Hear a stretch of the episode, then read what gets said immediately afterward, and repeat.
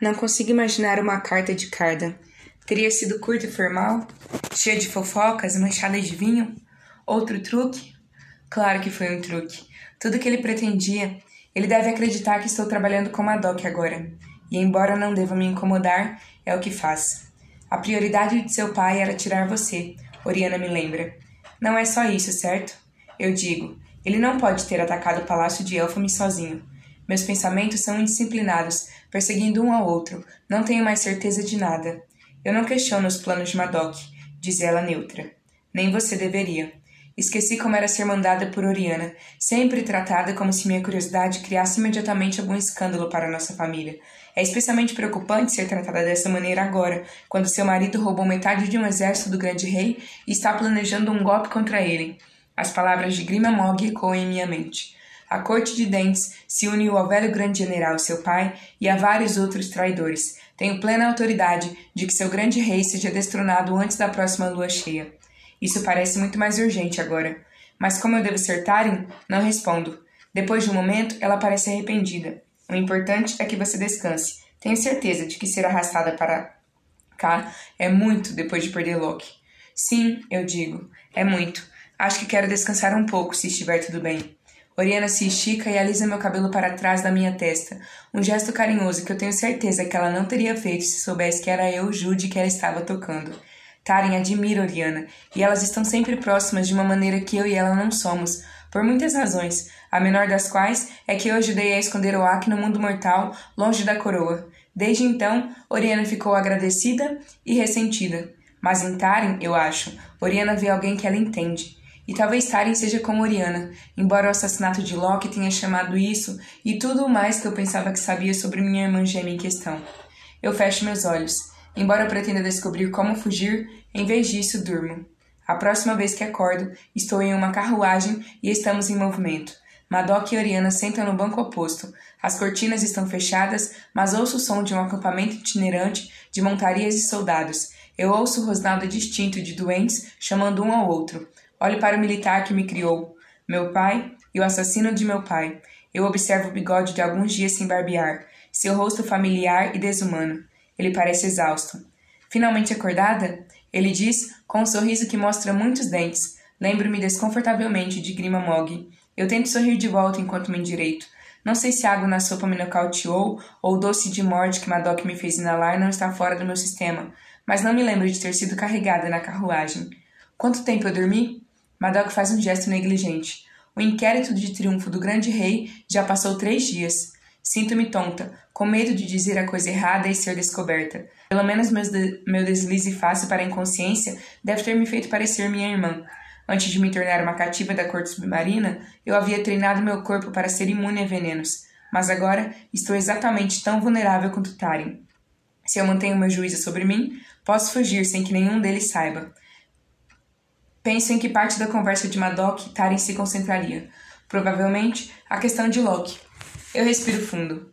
Eu disse a eles que não tinha feito isso. Mesmo glamourada, eu insisti. Madoc não parece que vê através do meu disfarce, mas parece que acha que estou sendo idiota. Duvido que o menino rei pretendesse deixar você sair do palácio de Elfame viva. Ele lutou muito para mantê-la. Cardan? Isso não soa como ele. Metade dos meus cavaleiros nunca conseguiu sair, ele me informa severamente. Entramos com bastante facilidade, mas o cerco fechou ao nosso redor. As portas rachavam e encolhiam, videiras, raízes e folhas nos obstruíam, fechavam como tornos em nossos pescoços, nos esmagavam e nos estrangulavam. Eu encaro por um longo momento. E o grande rei causou isso? Não acredito nisso de Cardan, que deixei em seus aposentos como se ele precisasse de proteção. Sua guarda não foi mal treinada nem mal escolhida, e ele conhece seu poder. Fico feliz em tê-lo testado antes de ir contra ele a sério. Você tem certeza que é sensato ir contra ele, então? Eu pergunto com cuidado.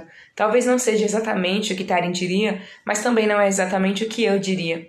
A sabedoria é para os pacíficos, ele retorna, e isso raramente os ajuda tanto quanto eles acreditam. Afinal, por mais sábia que você seja, você ainda se casou com Loki. É claro que talvez você seja mais sábia do que isso. Talvez seja tão sábia que também se tornou viúva. Oriana coloca a mão no joelho dele, um gesto de advertência. Ele me dá uma grande risada. O quê? Não escondi o quão pouco gostei do garoto. Você mal pode esperar que eu lamente ele. Eu me pergunto se ele riria tanto se soubesse que Taren realmente fez isso. Com quem estou brincando? Ele provavelmente riria ainda mais. Ele provavelmente se riria até ficar doente. Eventualmente, a carruagem para e Madoc pula para fora chamando seus soldados. Deslizo e olho em volta, primeiro desorientada pela passagem desconhecida e depois pela visão do exército diante de mim. A neve cobre o chão e enormes fogueiras o pontilham, junto com um labirinto de tendas. Alguns são feitos de pele de animais, outros são elaborados de tela pintada, lã e seda. Mas o mais surpreendente é o tamanho do campo, cheio de soldados armados e prontos para avançar contra o grande rei. Atrás do acampamento, um pouco a oeste, há uma montanha cingida por uma espessa camada verde de abetos, e ao lado, outro pequeno posto avançado, uma única tenda e alguns soldados. Eu me sinto muito longe do mundo mortal. Onde estamos? Pergunto a Oriana, que sai da carruagem atrás de mim, carregando uma capa para colocar sobre os meus ombros. Perto da Corte dos Dentes. São principalmente Trolls e Udra até o extremo norte. A Corte de Dentes é a corte Anceli que manteve Barata e Bomba prisioneiros e que exilaram Grima Mog, o último lugar absoluto que quero estar, e sem um caminho claro para escapar.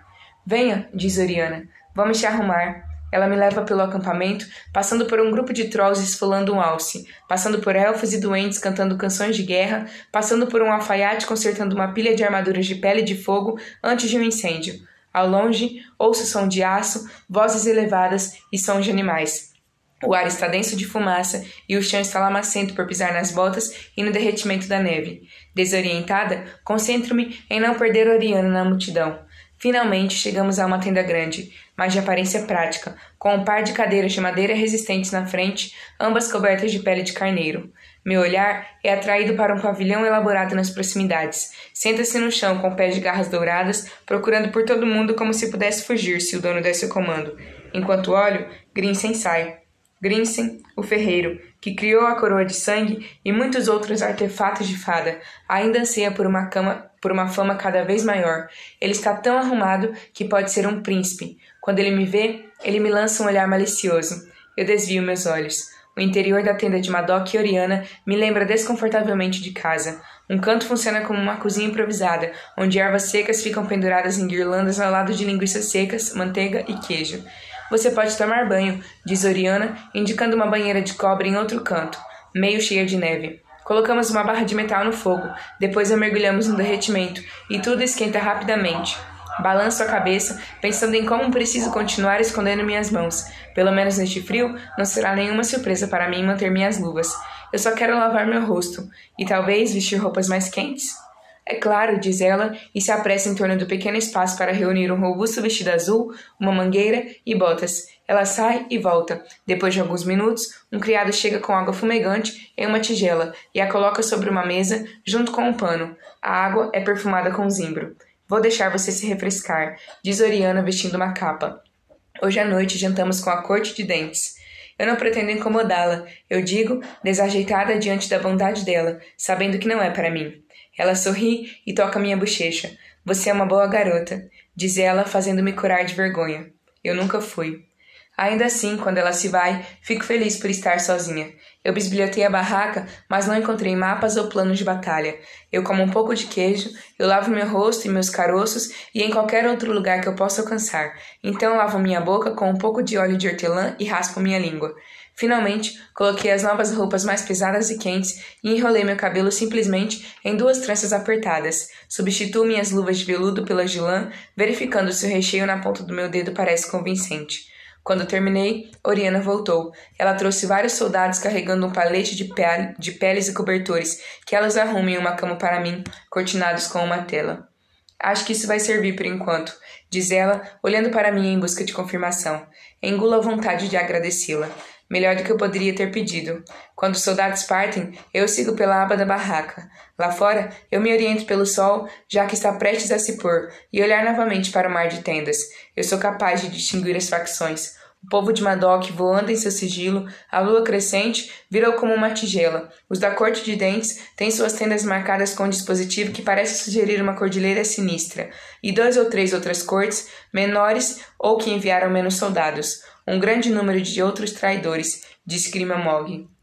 Não posso deixar de pensar como a espiã que eu era. Não posso deixar de ver que estou perfeitamente posicionada para descobrir o plano de Madoc. Estou no acampamento dele, na própria tenda dele. Eu poderia descobrir tudo. Mas isso é loucura absoluta. Quanto tempo antes de Oriane ou Madoc perceberem que eu sou Jude e não Karen? Lembro-me do voto que Madoc me fez, e quando eu der o melhor de mim, assegurarei-me de fazê-lo tão bem quanto faria com qualquer oponente que se demonstrasse igual. Foi um elogio mas também uma ameaça direta. Sei exatamente o que Madoc fez com seus inimigos. Ele os mata e depois lavou o capuz no sangue deles. E o que isso importa? Estou no exílio, expulsa. Mas se eu tivesse os planos de Madoc, poderia trocá-los pelo fim do meu exílio. Certamente Cardan concordaria com isso, se eu, de, se eu desse a ele os meios para salvar Elfame. A menos, é claro, que ele pensasse que eu estava mentindo. Vivi diria que eu deveria parar de me preocupar com reis e guerras e me preocupar em voltar para casa.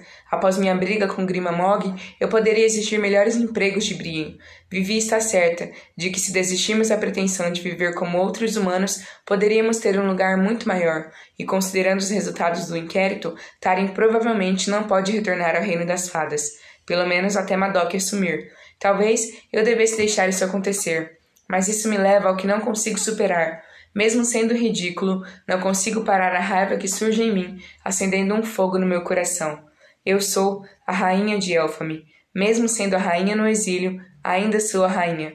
E isso significa que Madoc não está apenas tentando tomar o trono de Cardan, ele está tentando pegar o meu. A Rainha do Nada, Holy Black, capítulo 9 nós sentamos na tenda da corte de dentes, que é facilmente três vezes o tamanho da de Madoc e decorada tão elaborada como qualquer palácio. O chão está coberto de tapetes e peles, lâmpadas pendem do teto e velas gordas de pilares queimam em cima das mesas ao lado de garrafas de alguma libação pálida e tigelas de frutas brancas cobertas de gelo, do tipo que eu nunca vi antes. Uma arpista toca em um canto, as tensões de sua música carregando o zumbido da conversa. No centro da tenda repousa três tronos, dois grandes e um pequeno. Eles parecem ser esculturas de gelo, com flores e folhas congeladas dentro deles. Os tronos grandes estão desocupados, mas uma garota de pele azul senta-se no pequeno, uma coroa de gelo na cabeça e um frio dourado em volta da boca e garganta. Ela parece ter apenas um ou dois anos a mais que o Aki e está vestida com uma coluna de seda cinza. Seu olhar está nos dedos, que se movem inquietos um contra o outro. Suas unhas são mordidas curtas e cobertas com uma fina camada de sangue. Se ela é a princesa, não é difícil identificar o rei e a rainha. Eles usam coroas de gelo ainda mais elaboradas. Sua pele é cinza, da cor de pedra ou cadáveres. Seus olhos são de um amarelo claro e brilhante, como o vinho, e as roupas deles são o azul da pele dela, um trio correspondente. São Lady Nori, Lord Jarel e a filha deles, Rainha Surin. Oriana me diz em voz baixa. Então a garotinha é a governante? Infelizmente, Lady Nori percebe meu olhar. Uma mortal, diz ela com um desprezo familiar. Para quê? Madoc lança um olhar de desculpas em minha direção. Permita-me apresentar uma das minhas filhas adotivas, Tarin. Tenho certeza de que a mencionei. Talvez, diz Lord Jarel, juntando-se a nós. Seu olhar é intenso, do jeito que uma coruja olha para um rato equivocado subindo diretamente para o ninho. Eu faço minha melhor reverência. Estou feliz por ter um lugar na sua lareira hoje à noite. Ele vira o olhar frio para Madoc. Interessante. Fala como se pensasse que é um de nós. Eu esqueci como era, todos esses anos de ser totalmente impotente, tendo Madoc sozinho para a proteção. E agora, essa proteção depende de ele não adivinhar qual das suas filhas está ao seu lado. Olho para Lord Jarel com medo nos olhos, medo de não precisar fingir, e eu odeio quão obviamente isso agrada. Penso nas palavras de Bomba sobre o que a corte dos dentes fez com ela e com Barata.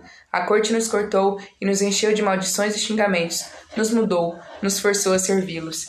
Lembro-me de que não sou mais a garota que era antes. Eu posso estar cercada, mas isso não significa que eu sou impotente. Juro que um dia será Lord Jarel que ficará com medo. Mas por enquanto, me inclino para um canto, onde me sento em um tufo coberto de peles e examino a sala. Lembro-me do conselho alertando que as cortes estavam evitando jurar lealdade, escondendo seus filhos como crianças trocadas no mundo mortal, depois elevando-os a governantes. Gostaria de saber se foi o que aconteceu aqui. Nesse caso, deve irritar Lord Jarel e Lady Nori desistir de seus títulos, e deixá-los nervosos o suficiente para impedi-la. Interessante ver sua ostentação em exibição, suas coroas, tronos e barraca luxuosa, pois apoiam a tentativa de Madoc de se elevar ao grande rei, o que o colocaria bem acima deles. Eu não acredito nisso. Eles podem apoiá-lo agora, mas aposto que esperam eliminá-lo mais tarde. É então que Grinsen entra na tenda usando uma capa escarlate com um alfinete enorme na forma de um coração de metal e vidro soprado que parece bater. Lady Nori e Lord Jarel voltam sua atenção para ele, seus rostos rígidos se movendo para sorrisos frios. Olho para Madoc. Ele parece menos satisfeito em ver o ferreiro.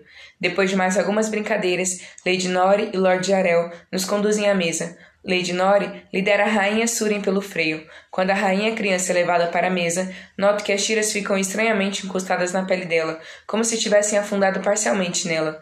Algo no brilho do couro me faz pensar em encantamento. Eu me pergunto se essa coisa terrível é obra de Grinsen. Ao vê-la amarrada, não consigo deixar de pensar em Uak. Olho para a Oriana, me perguntando se ela também se lembrava dele, mas sua expressão é tão calma e remota quanto a superfície de um lago congelado. Nós vamos para a mesa. Estou sentada ao lado de Oriana, em frente à mesa de Grinsen. Ele nos vê os brincos de sol e lua que ainda estou usando e gesticula para eles. Eu não tinha certeza de que sua irmã iria desistir disso, disse ele. Inclino-me e toco os meus dedos enluvados nas orelhas. Seu trabalho é requintado, digo a ele, sabendo quanto ele gosta de lisonja. Ele me dá um olhar de admiração que suspeito que seja orgulho de sua própria arte. Se ele me acha bonita, é um elogio a seu ofício mas também é minha vantagem mantê-lo falando. É provável que mais ninguém aqui me diga muito. Tento imaginar o que Taren pode dizer, mas tudo que posso pensar é mais do que acho que Grinsen quer ouvir. Eu largo minha voz em um sussurro. Eu mal posso suportar tirá-los, mesmo à noite. Ele desdenha. Meras bugigangas. Você deve pensar que eu sou muito boba, eu digo. Eu sei que você faz coisas muito maiores, mas isso me deixou muito feliz. Oriana me dá um olhar estranho. Eu cometi um erro? Ela suspeita de mim? Meu coração acelera. Você deveria visitar a minha forja, diz Grinsen.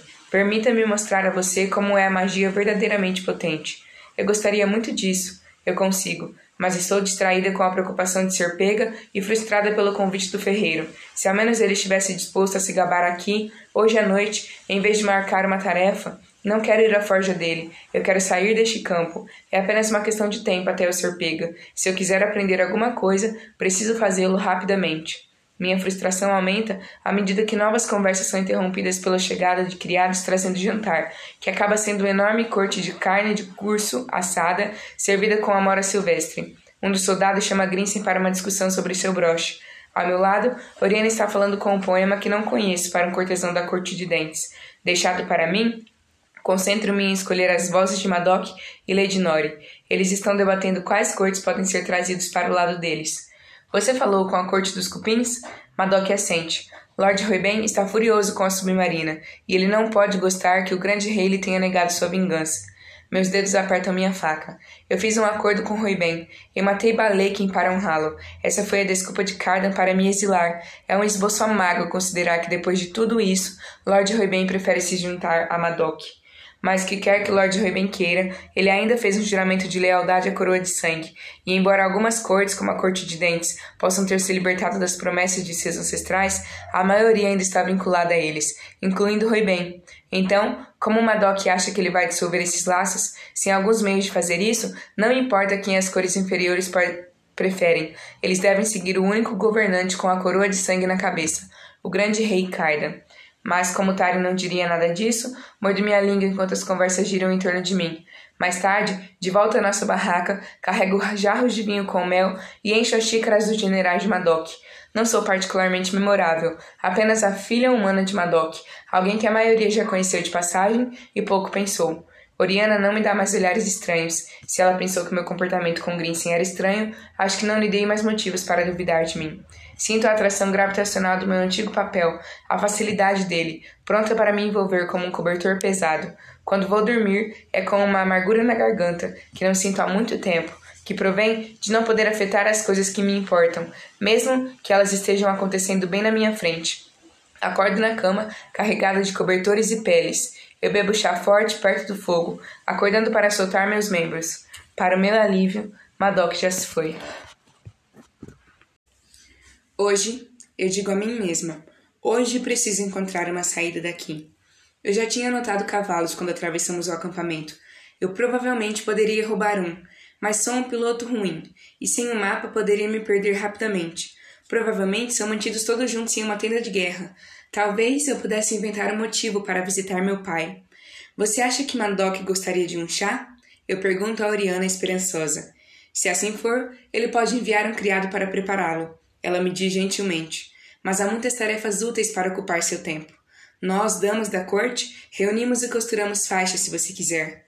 Nada revelará minha identidade mais rapidamente do que minha costura. Chamar de pobre é bajulação. Eu não acho que estou pronto para responder perguntas sobre Loki. Eu aviso. Ela assente simpaticamente. A fofoca passa o tempo em tais reuniões, e não é irracional pensar que o marido morto provocaria conversas.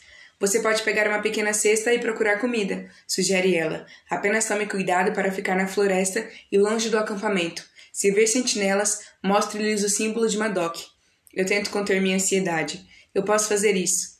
Enquanto pego uma capa emprestada, ela coloca a mão no meu braço. Eu ouvi você falando com Grinsen ontem à noite, diz Oriana. Você deve ter cuidado com ele. Lembro-me de suas muitas precauções ao longo dos anos em festas. Ela nos fez prometer não dançar, não comer nada, não fazer nada que pudesse resultar em constrangimento para Madoc.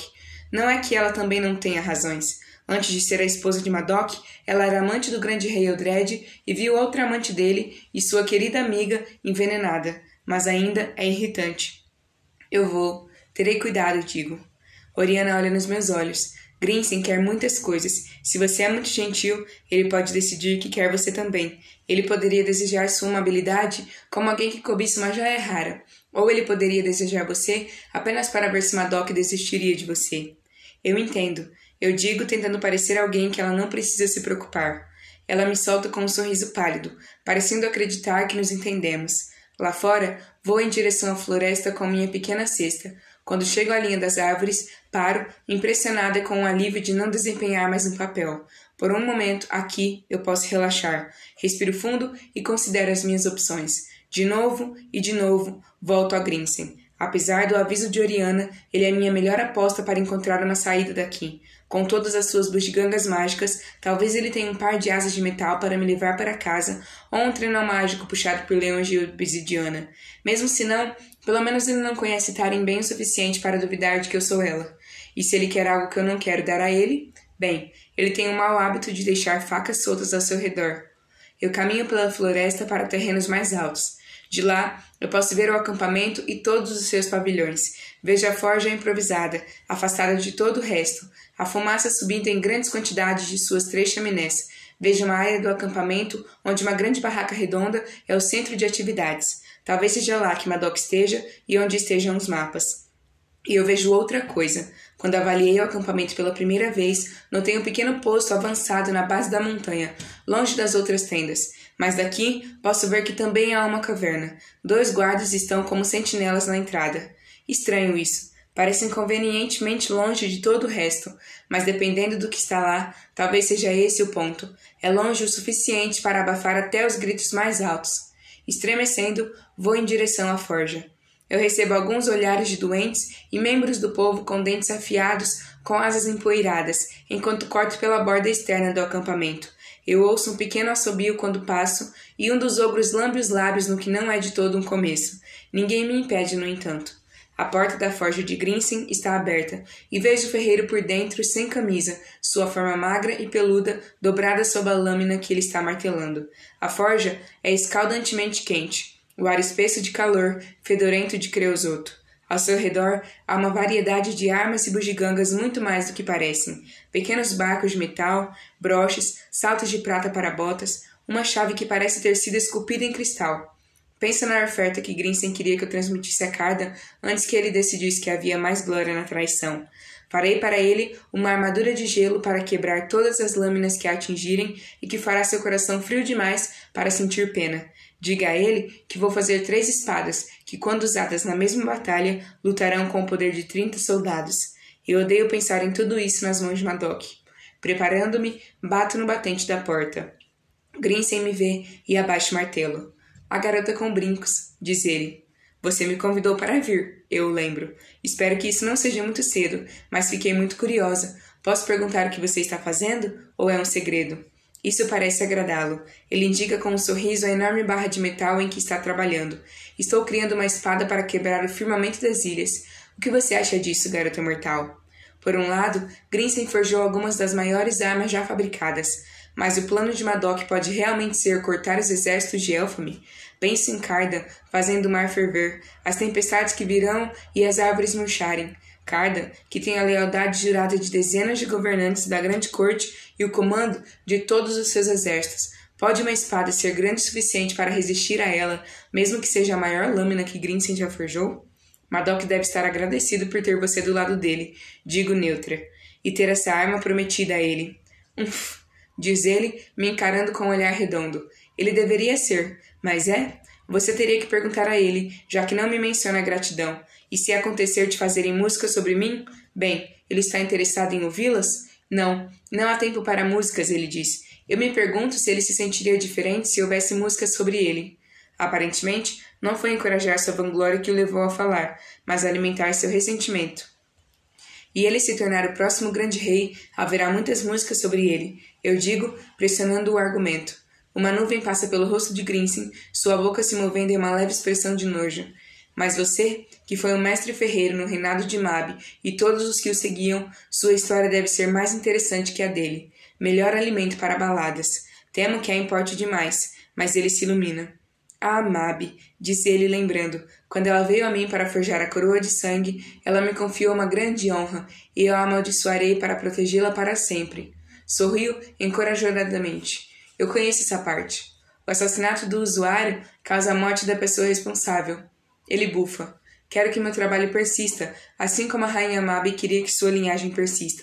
Mas eu me preocupo até com o mínimo de minhas criações. Ele estende a mão para tocar os brincos com os dedos fuliginosos.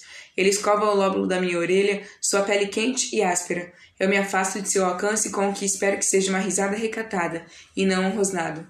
Tome estes, por exemplo, diz ele. Valorize as pedras preciosas e sua bezela e sua beleza desaparecerá. Não apenas o brilho extra que elas concedem, mas toda a sua beleza, até você estar tão infeliz que a visão de você levaria até as fadas a gritar. Eu tento controlar o desejo de arrancar os brincos dos meus ouvidos. Você os amaldiçoou também? Seu sorriso é malicioso. Nem todo mundo respeita adequadamente um artesão do jeito que você, Tarim, filha de Madoc. Nem todo mundo merece os presentes. Pensando nisso por um momento, imaginando a variedade de criações que vieram de sua forja, imaginando quantos deles foram amaldiçoados. É por isso que você foi exilado? Eu pergunto. A grande rainha não gostava de ter tanta licença artística, então não fui muito favorável quando segui o Alderkin para o exílio, diz ele, e acho que isso significa sim. Ela gostava de ser inteligente.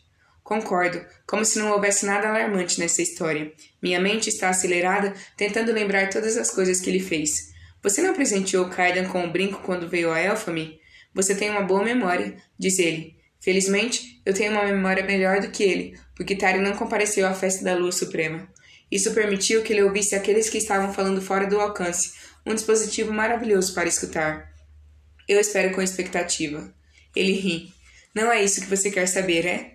Sim, foi amaldiçoado. Com uma palavra, eu poderia transformá-lo em uma aranha rubi que o morderia até que ele morresse. Você usou? Eu pergunto, lembrando o globo que vi no escritório de Carda, no qual uma aranha vermelha cintilava inquieta no vidro.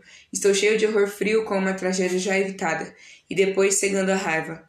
Grinsen escolhe os ombros. Ele ainda está vivo, não é? Uma resposta muito de fada. Parece que não, quando a verdade é que ferreiro tentou e não funcionou. Devo pressioná-lo por mais. Devo perguntar-lhe sobre uma maneira de escapar do acampamento, mas não suporto falar com ele por mais de um minuto e não esfaqueá-lo com uma de suas próprias armas. Posso visitar novamente? Eu dou risada. O sorriso falso que estou usando se parece muito mais com uma careta. Não gosto do olhar que ele me dá, como se eu fosse uma pedra preciosa que ele deseja transformar em metal. Eu gostaria disso, diz ele, passando a mão pela forja em todos os objetos. Como você pode ver, eu gosto de coisas bonitas. A Rainha do Nada, Holy Black, capítulo 10. Depois de minha visita a Grinsen, eu volto para a floresta para fazer o prometido com satisfatória agressividade, coletando bagas de roan, azeda de madeira, urtigas, um pouco de doce da morte e enormes cogumelos. Eu chuto uma pedra, enviando-a deslizando mais fundo na floresta. Então eu chuto outra. É preciso muitas pedras antes de me sentir um pouco melhor. Não estou mais perto de encontrar uma maneira de sair daqui, e não estou mais perto de descobrir sobre os planos de meu pai. A única coisa de que estou mais perto é ser pega. Com esse pensamento sombrio em mente, descubro Madoc sentada ao lado da lareira do lado de fora da tenda, limpando e afiando o conjunto de punhais que ele mantém em sua pessoa. O hábito pede que eu ajude no trabalho, e eu tenho que me lembrar que Tari não faria isso. Venha se sentar, ele pede, dando um tapinha no lado nu de um tronco no qual está empoeirado. Você não está acostumada a fazer campanha e foi empurrada para o meio dela. Ele suspeita de mim? Sento-me, descansando minha cesta cheia perto do fogo, e me asseguro de que ele não soaria tão amigável se pensasse que estava falando com Jude. Mas eu sei que não tenho muito tempo, então eu arrisco e pergunto o que eu quero perguntar. Você realmente acha que pode derrotá-lo? Ele ri como se fosse uma criança pequena. Se você pudesse alcançar sua mão o suficiente, poderia arrancar a lua do céu? Eu não jogaria se não pudesse vencer. Sinto-me estranhamente encorajada por sua risada. Ele realmente não acredita que sou Taren e que não sei nada sobre a guerra. Mas como? Vou poupar toda sua estratégia, diz ele, mas vou desafiá-la a um duelo, e depois que eu vencer, vou dividir a cabeça dele. Um duelo? Estou confusa. Por que ele lutaria com você? Carda é o grande rei, ele tem exércitos para ficar entre eles. Madoc sorri. Por amor, diz ele, e por dever. Amor de quem? Não acredito que Taren ficaria menos confusa do que estou agora. Não há banquete muito abundante para um homem faminto, diz ele. Não sei o que dizer sobre isso. Depois de um momento, ele tem pena de mim. Eu sei que você não se importa com as lições sobre táticas, mas acho que este vai agradar até você. Por mais que aquilo que queremos, arriscaríamos quase qualquer chance. Há uma profecia de que seria um rei pobre. Isso para sobre sua cabeça, mas ele acredita que pode se livrar do destino. Vamos vê-lo tentar. Vou lhe dar uma chance de provar que ele é um bom governante. E depois, eu solicito. Mas ele só ri de novo. Então, o povo te chamará de Princesa Tarim. Toda a minha vida ouvi falar das grandes conquistas do País das Fadas. Como seria de esperar de um povo imortal com poucos nascimentos, a maioria das batalhas é altamente formalizada, assim como as linhas de sucessão. O povo gosta de evitar uma guerra total, o que significa que não é incomum resolver um problema com algum concurso mutuamente acordado. Ainda assim, Carden nunca se importou muito com luta de espadas e não é particularmente bom nisso, porque ele concordaria com um duelo. Se eu perguntar isso, porém, estou aterrorizada que Madoc me conhecerá. No entanto, devo dizer algo. Eu não posso simplesmente sentar aqui olhando para ele com a boca aberta. Jude conseguiu o controle de Carden de alguma forma. Eu levanto. Talvez você possa fazer o mesmo. E ele balança a cabeça. Veja o que aconteceu com sua irmã. Qualquer que fosse o poder que ela tinha, ele retirou dela. Não, não pretendo continuar nem mesmo com a pretensão de servir. Agora eu governaria. Ele para de afiar a adaga e olha para mim com um brilho perigoso nos olhos. Eu dei a Jude chance após chance de ser uma ajuda para a família. Todas as oportunidades para me dizer o jogo que ela estava jogando. Se ela tivesse feito isso, as coisas teriam saído muito diferentes. Um calafrio passa por mim. Ele acha que estou sentada ao lado dele? Jude está muito triste. Eu digo do que espero que seja de uma maneira neutra, pelo menos de acordo com Vivi. E você não deseja que eu a castigue ainda mais quando eu ser grande rei, é isso? Ele pergunta. Não é como se eu não estivesse orgulhoso. O que ela alcançou não foi uma coisa pequena. Ela é talvez a mais parecida comigo de todos os meus filhos. E como crianças em todo mundo, ela era rebelde, e seu alcance excedia seu alcance. Mas você. Eu? Meu olhar vai para o fogo. É chocante ouvi-lo falar sobre mim, mas a ideia de ouvir algo destinado apenas a Taren é pior. Sinto como se estivesse tirando algo dela. Não consigo pensar em nenhuma maneira de pará-lo, porém de uma maneira que não envolva me entregar. Ele estende a mão para agarrar meu ombro. Seria reconfortante, exceto que a pressão é um pouco forte demais, suas garras um pouco afiadas demais. Este é o momento em que ele vai me agarrar pela garganta e me dizer que estou presa. Meu coração acelera. Você deve ter sentido como se eu a favorecesse, apesar da ingratidão, diz ele. Mas foi só que eu a entendi melhor. E, no entanto, você e eu temos algo em comum. Nós dois fizemos um casamento ruim. Dou-lhe um olhar de soslaio, alívio e incredulidade lutando entre si. Ele está realmente dizendo que seu casamento com nossa mãe era como o casamento de Taren com Loki? Ele se afasta de mim para acionar outro registro ao fogo, e ambos terminaram tragicamente. Eu respiro fundo. Você realmente não pensa, mas eu não sei o que a mentira dar. Eu nem sei se Taren mentiria. Não? Madoc pergunta. Quem matou Loki senão você? Por muito tempo, não consigo pensar em uma boa resposta. Ele solta uma risada e aponta um dedo em garra para mim, absolutamente encantado. Foi você. Na verdade, Taren, sempre achei que você era gentil e mansa, mas agora vejo como estou errado. Você está feliz que eu o matei? Ele parece mais orgulhoso de Taren por assassinar Loki do que por todas as suas outras graças e habilidades combinadas. Sua capacidade de deixar as pessoas à vontade, de escolher a roupa certa e de contar o tipo certo de mentira para fazer as pessoas a amarem. Ele encolhe os ombros, ainda sorrindo. Vivo ou morto, nunca me importei com ele. Eu só me importei com você. Se você ainda está triste por ele ter ido embora, sinto muito por isso. Se você gostaria que ele voltasse à vida para poder matá-lo novamente, reconheça esse sentimento. Mas talvez você tenha dispensado a justiça e esteja preocupada apenas que a justiça possa ser cruel. O que você acha que ele fez comigo para merecer morrer? Eu pergunto. Ele acende fogo, faíscas voam. Eu presumi que ele partiu seu coração. Olho por olho, coração por coração. Lembro como era ter uma faca pressionada na garganta de Cardan, entrar em pânico com o pensamento do poder que ele tinha sobre mim, perceber que havia uma maneira fácil de acabar com isso. Foi por isso que você matou mamãe? Ele suspira. Afiei meus instintos em batalha, diz ele. Às vezes, esses instintos ainda existem quando não há mais guerra. Considero isso, imaginando o que é preciso para se endurecer para lutar e matar uma e outra vez, imaginando se alguma parte dele está fria por dentro, uma espécie de frio que nunca pode ser aquecido, como um pedaço de gelo no coração, pensando se eu também tenho um fragmento assim. Por um momento, ficamos em silêncio juntos, ouvindo crepitar e o pop das chamas. Então ele fala novamente: Quando matei sua mãe, sua mãe e seu pai, eu mudei você. A morte deles foi uma faísca, e o fogo em que vocês três foram forjadas Mergulhe uma espada aquecida em óleo e qualquer pequena falha se transformará em uma rachadura. Mas forjada em sangue como você era, nenhuma de vocês se quebrou. Você só foi endurecida. Talvez o que o levou a acabar com a vida de Loki seja mais minha culpa do que sua. Se é difícil suportar o que me fez, me dê o peso. Pensa nas palavras de Taren. Ninguém deveria ter a infância que tivemos. E, no entanto, estou querendo tranquilizar Madoc, mesmo que eu nunca possa perdoá-lo. O que Taren diria? Não sei, mas seria injusto confortá-lo com a voz dela. Eu deveria levar isso para Oriana. Eu digo, indicando a cesta de alimentos colhidos. Eu me levanto, mas ele pega minha mão. Não pense que vou esquecer sua lealdade. Ele olha para mim meditativamente. Você coloca os interesses da nossa família acima dos seus. Quando tudo isso acabar, você pode nomear sua recompensa. Eu assegurarei que você a receba.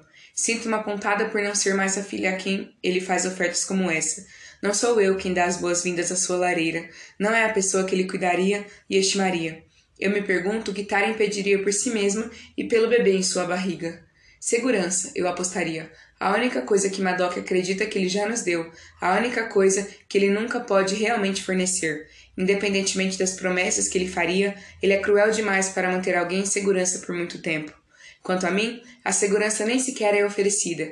Ele ainda não me pegou, mas minha capacidade de sustentar essa máscara está se esgotando. Embora não tenha certeza de como administrarei a caminhada pelo gelo, resolvo que devo correr esta noite.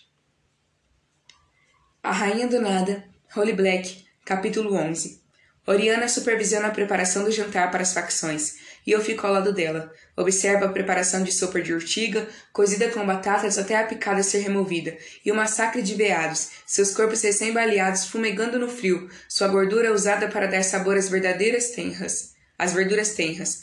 Cada facção tem a sua própria tigela e copo, batendo nos cintos como ornamentos, e estes são apresentados aos servidores e preenchidos com uma ração de comida e vinho regado. Madoc come com seus generais, rindo e conversando. A corte de dentes fica em suas tendas, enviando um criado para preparar sua refeição em um fogo diferente. Grinsen senta-se à parte dos generais, em uma mesa dos cavaleiros que ouvem com muita atenção suas histórias de exílio com Alderkin. É impossível não notar que as fadas que o rodeiam usam talvez mais ornamentos do que é típico. A área onde estão as panelas e as mesas fica do outro lado do campo, mais perto da montanha. Ao longe, vejo dois guardas em pé perto da caverna, sem sair do turno para comer conosco. Perto deles, duas renas acariciam a neve, procurando raízes enterradas. Eu mastigo minha sopa de urtiga, uma ideia se formando em minha mente. No momento em que Oriana me leva de volta à nossa tenda, tomei uma decisão. Vou roubar uma das montarias dos soldados perto da caverna. Será mais fácil fazer isso do que pegar um do acampamento principal, e se algo der errado, ficarei mais difícil de ser perseguida. Ainda não tenho mapa, mas posso navegar pelas estrelas o suficiente para ir para o sul, pelo menos. Espero encontrar um assentamento mortal.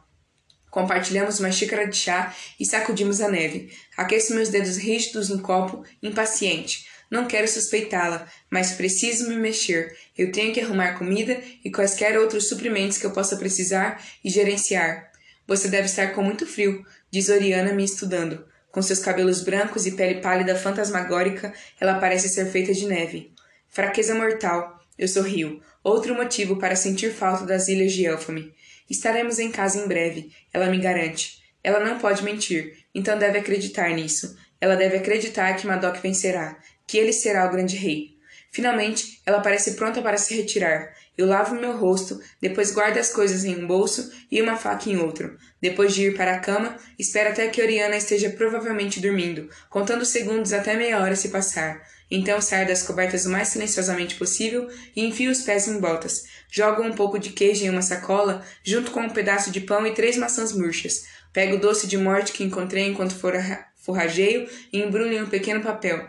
Então vou até a saída da barraca, pegando minha capa pelo caminho. Há único cavaleiro lá, divertindo-se esculpindo uma flauta diante do fogo. Eu aceno para ele quando passo. Minha dama? Ele diz, levantando-se. Eu ligo meu olhar mais severo para ele. Eu não sou prisioneiro, afinal. Eu sou filha do grande general. Sim? Onde devo dizer a seu pai que ele pode encontrá-la, caso ele venha perguntar? A pergunta é formulada de maneira diferencial, mas sem dúvida a resposta errada pode levá-la a perguntas menos deferenciais. Diga a ele que estou ocupado usando a floresta como penico. Eu digo e ele se encolhe, como eu esperava que ele fizesse. Ele não me faz mais perguntas enquanto eu coloco a capa sobre os meus ombros e saio, ciente de que quanto mais tempo eu demorar, mais suspeito ele ficará. A caminhada até a caverna não é longa, mas tropeço com frequência no escuro, o vento frio cortando cada passo. Música e folia surgem do acampamento, canções doentes sobre perda, saudade e violência, baladas de rainhas e cavaleiros e tolos. Perto da caverna, vejo três guardas em atenção em torno da ampla abertura, um a mais do que eu esperava. A entrada da caverna é longa e larga, como um sorriso, e a escuridão, além de cinti-la ocasionalmente, como se estivesse iluminada de algum lugar no fundo. Duas renas pálidas cochilam por perto, enroladas na neve como gatos. Um terceiro arranha seus chifres contra uma árvore próxima. Aquele, então. Eu posso me esgueirar mais fundo nas árvores e atraí-lo com uma das maçãs. Quando começa a entrar na floresta, ouço um grito vindo da caverna. O ar frio e denso carrega o som para mim, me fazendo voltar. Madoc tem um prisioneiro. Tento me convencer de que isso não é problema meu, mas outro som de angústia atravessa todos esses pensamentos inteligentes. Alguém está lá, com dor. Eu tenho que ter certeza de que não é alguém que eu conheço. Meus músculos já estão rígidos pelo frio, então eu vou devagar, circulando a caverna e subindo as rochas diretamente acima dela. Meu plano improvisado é ir me esgueirando pela entrada da caverna, já que os guardas estão olhando na outra direção. Tenho a vantagem de me esconder no caminho para a queda, mas então a queda real precisa ser feita muito, muito bem, ou a combinação de som e movimento os alertará imediatamente. Eu cerro os dentes e lembro das lições de fantasma. Vá devagar, garanta cada passo, fique nas sombras. Claro, isso vem com a memória da traição que se seguiu, mas eu digo a mim mesma que não torna as lições menos úteis. Abaixo-me lentamente de um pedregulho irregular. Mesmo em luvas, meus dedos estão congelados. Então, pendurada ali, percebo que cometi um terrível erro de cálculo. Mesmo totalmente estendido, meu corpo não consegue alcançar o chão. Quando eu caio, não há como evitar fazer algum som. Eu só vou ter que ficar o mais quieta possível e me mover o mais rápido que puder. Respiro fundo e me deixo cair a curta distância. Na inevitável batida dos meus pés na neve, um dos guardas se vira. Eu deslizo para as sombras. O que é isso? pergunta um dos outros dois guardas. O primeiro está olhando para a caverna. Não sei dizer se ele me viu ou não. Eu me mantenho o mais imóvel possível, prendendo a respiração, esperando que ele não me veja, esperando que ele não possa me cheirar. Pelo menos, frio como está, não estou suando. Minha faca está perto da mão. Lembro-me de que lutei com Grimomog. Se for o caso, eu também posso lutar contra eles. Mas depois de um momento, o guarda balança a cabeça e volta a ouvir músicas de doentes. Espero e espero mais um pouco, só para ter certeza. Dá aos meus olhos tempo para se ajustar. Há um aroma mineral no ar, junto com o de queimar o óleo da lâmpada. Sombras dançam no final de uma passagem inclinada, tentando-me com a promessa de luz. Faço meu caminho entre estalagmites e estaclitites, como se estivesse pisando nos dentes regulares de um gigante. Entro em uma nova câmara e tenho que piscar contra o brilho da luz das tochas. Jude, diz uma voz suave, uma voz que eu conheço. O fantasma. Magro, com hematomas florescendo ao longo de suas clavículas, ele repousa no chão da caverna, os pulsos algemados e acorrentados a pratos no chão. Tochas brilham em um círculo ao redor dele. Ele olha para mim com grandes olhos castanhos. Frio como estou, de repente me sinto mais fria. A última coisa que ele me disse foi que servia ao príncipe Daim, não você. Isso foi logo antes de eu ser arrastada para a corte submarina e mantida lá por semanas, apavorada, faminta e sozinha. E, no entanto, apesar disso, apesar de sua traição, apesar de destruir a corte das sombras, ele fala meu nome com toda a maravilha de alguém que pensa que eu poderia estar vindo para salvá-lo.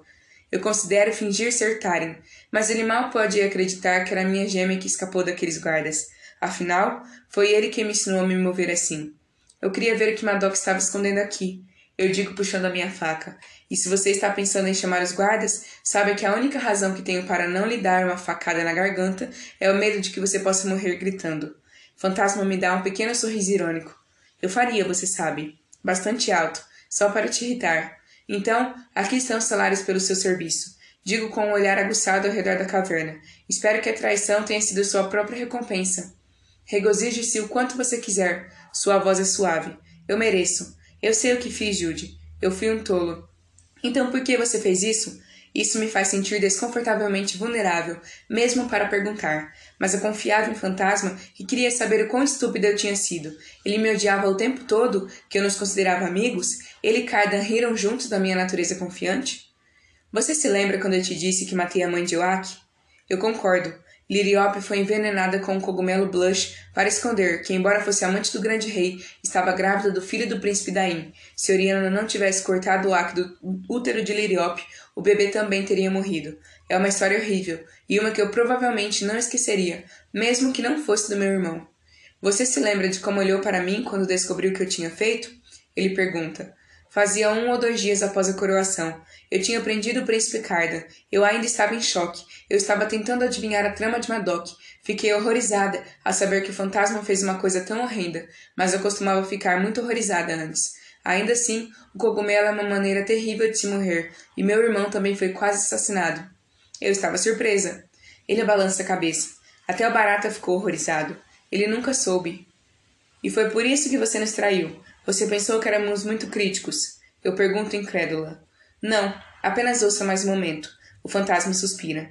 Eu matei Liriope porque o príncipe Daim me trouxe para o reino, me providenciou e me deu um propósito. Por ser leal, fiz isso, mas depois fiquei abalado com o que havia feito.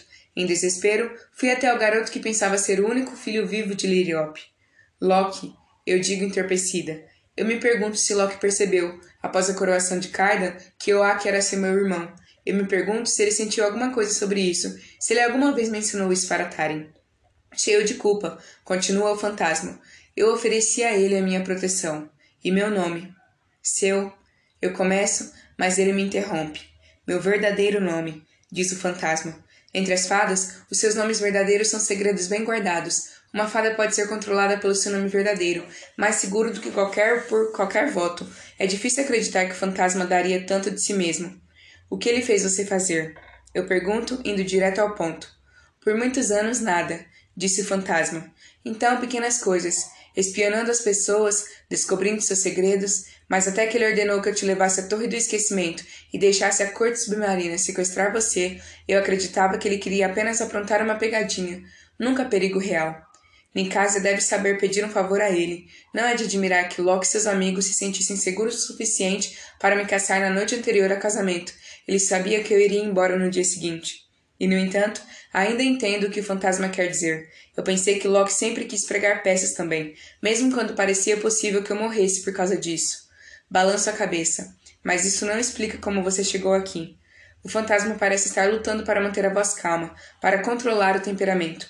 Depois da torre, tentei colocar distância suficiente entre mim e Loki para que ele não pudesse me ordenar a fazer nada novamente. Cavaleiros me pegaram, deixando em Simir. Foi quando descobri a verdade do que Loki havia feito. Ele deu meu nome a seu pai. Era o dote dele para Amanda, sua irmã gêmea, e um assento à mesa quando Balekin chegou ao poder. Eu respiro fundo.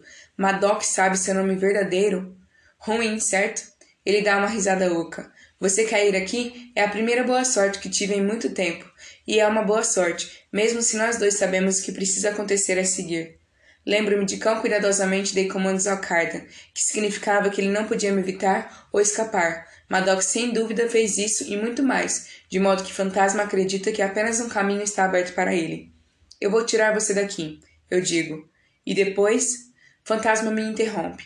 Eu posso te mostrar onde me causar o mínimo de dor. Eu posso lhe mostrar como fazer parecer que eu mesmo fiz. Você disse que morreria gritando, só para me irritar. Repito, fingindo que ele não está falando sério. Eu também, ele diz com um pequeno sorriso. Eu precisava te contar. Eu precisava contar a verdade a alguém antes de morrer. Agora está feito. Deixe-me ensinar uma última lição. Espere, eu digo levantando a mão. Eu preciso parar ele. Eu preciso pensar. Ele continua implacavelmente. Não é a vida estar sempre sob o controle de alguém, sujeita à sua vontade e caprichos. Conheço as coisas que você pediu ao príncipe Daim. Eu sei que você estava disposta a manter para recebê-lo. Nenhum glamour te toca. Lembra quando era diferente? Lembra como era ser impotente? Claro que eu lembro. Eu não consigo deixar de pensar na serva mortal da casa de Balekin. Sophie, com os bolsos cheios de pedras. Sophie, perdida para a corte submarina. Um arrepio passa por mim antes que eu possa dar de ombros. Pare de ser dramático. Pego a sacola de comida que tenho comigo e me sento na terra para cortar fatias de queijo, maçãs e pão. Ainda não estamos sem opções. Você parece meio faminto, e eu preciso de você vivo. Você poderia encantar um caule de ambrose e nos tirar daqui. E você me deve ajuda, pelo menos.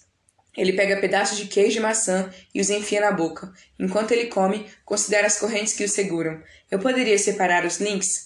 Percebo um buraco no prato que parece do tamanho de uma chave. Você está planejando, o fantasma diz, percebendo meu olhar. Grinsen fez minhas correntes para resistir a todas, exceto a mais mágica das lâminas. Estou sempre planejando. Eu volto. Quanto do plano de Madoc você conhece? Muito pouco, Cavaleiros me trazem comida e mudam de roupa. Só me foi permitido tomar banho sob uma guarda pesada. Certa vez, Grinsen veio me espionar, mas ele ficou completamente calado, mesmo quando eu gritei com ele. Não é do feitio de fantasma gritar, ou gritar do jeito que ele deve ter para eu ouvi-lo. Gritar de miséria, desespero e desesperança. Várias vezes Madoc veio me interrogar sobre a Corte das Sombras, sobre o palácio, sobre Cardan, Lady Asha e Dain, até sobre você. Eu sei que ele está procurando por fraquezas, pelos meios para manipular todos. Fantasma pega outra fatia da maçã e hesita, olhando a comida como se a estivesse vendo pela primeira vez. Por que você tem isso com você? Por que trazer um piquenique para explorar uma caverna? Eu estava pensando em fugir. Admito. Esta noite, antes que ele descubram, eu não sou a irmã que estou fingindo ser. Ele olha para mim horrorizado. Então vá, Jude. Antes que ele descubram. Eu não sou a.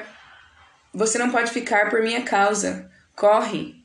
Eu não vou. Você vai me ajudar a sair daqui. Eu insisto, interrompendo-o quando ele começa a discutir. Eu posso me virar por mais um dia. Diga-me como abrir suas correntes. Algo na minha face parece convencê-lo da minha seriedade. Grinsen tem a chave, diz ele, sem encontrar meus olhos. Mas você estaria melhor servido se usasse a faca. A pior parte é que ele provavelmente está certo. A Rainha do Nada, Holy Black, capítulo 12. Quando volto para a tenda, o guarda não está lá. Com sorte, eu deslizo para baixo da aba, esperando rastejar para minha cama antes que Madoc chegue em casa do que quer que esteja planejando com seus generais. O que não espero é que as velas acendam e Oriana esteja sentada à mesa, totalmente acordada. Eu congelo. Ela se levanta cruzando os braços. Onde você estava? Uh!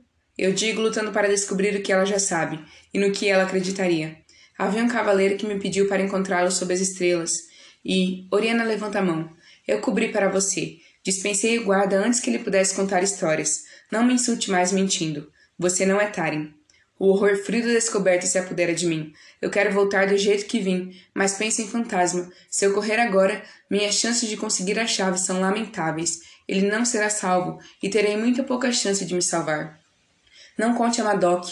Digo, esperando contra a esperança convencê-la a estar do meu lado nisso. Por favor, eu nunca planejei vir aqui. Madoc me deixou inconsciente e me arrastou para este campo. Só fingi ser Taren porque já estava fingindo ser ela em Elfame. Como eu sei que você não está mentindo, ela exige seus olhos rosados e sem piscar me olhando com cautela. Como eu sei que você não está aqui para matá-lo? Não havia como eu saber que Madoc viria buscar Tarim, insisto. A única razão pela qual ainda estou aqui é que não sei como sair. Tentei hoje à noite, mas não consegui. Me ajude a fugir. A fugir. Digo, me ajude e você nunca mais precisará me ver. Ela parece achar que é uma promessa extremamente atraente.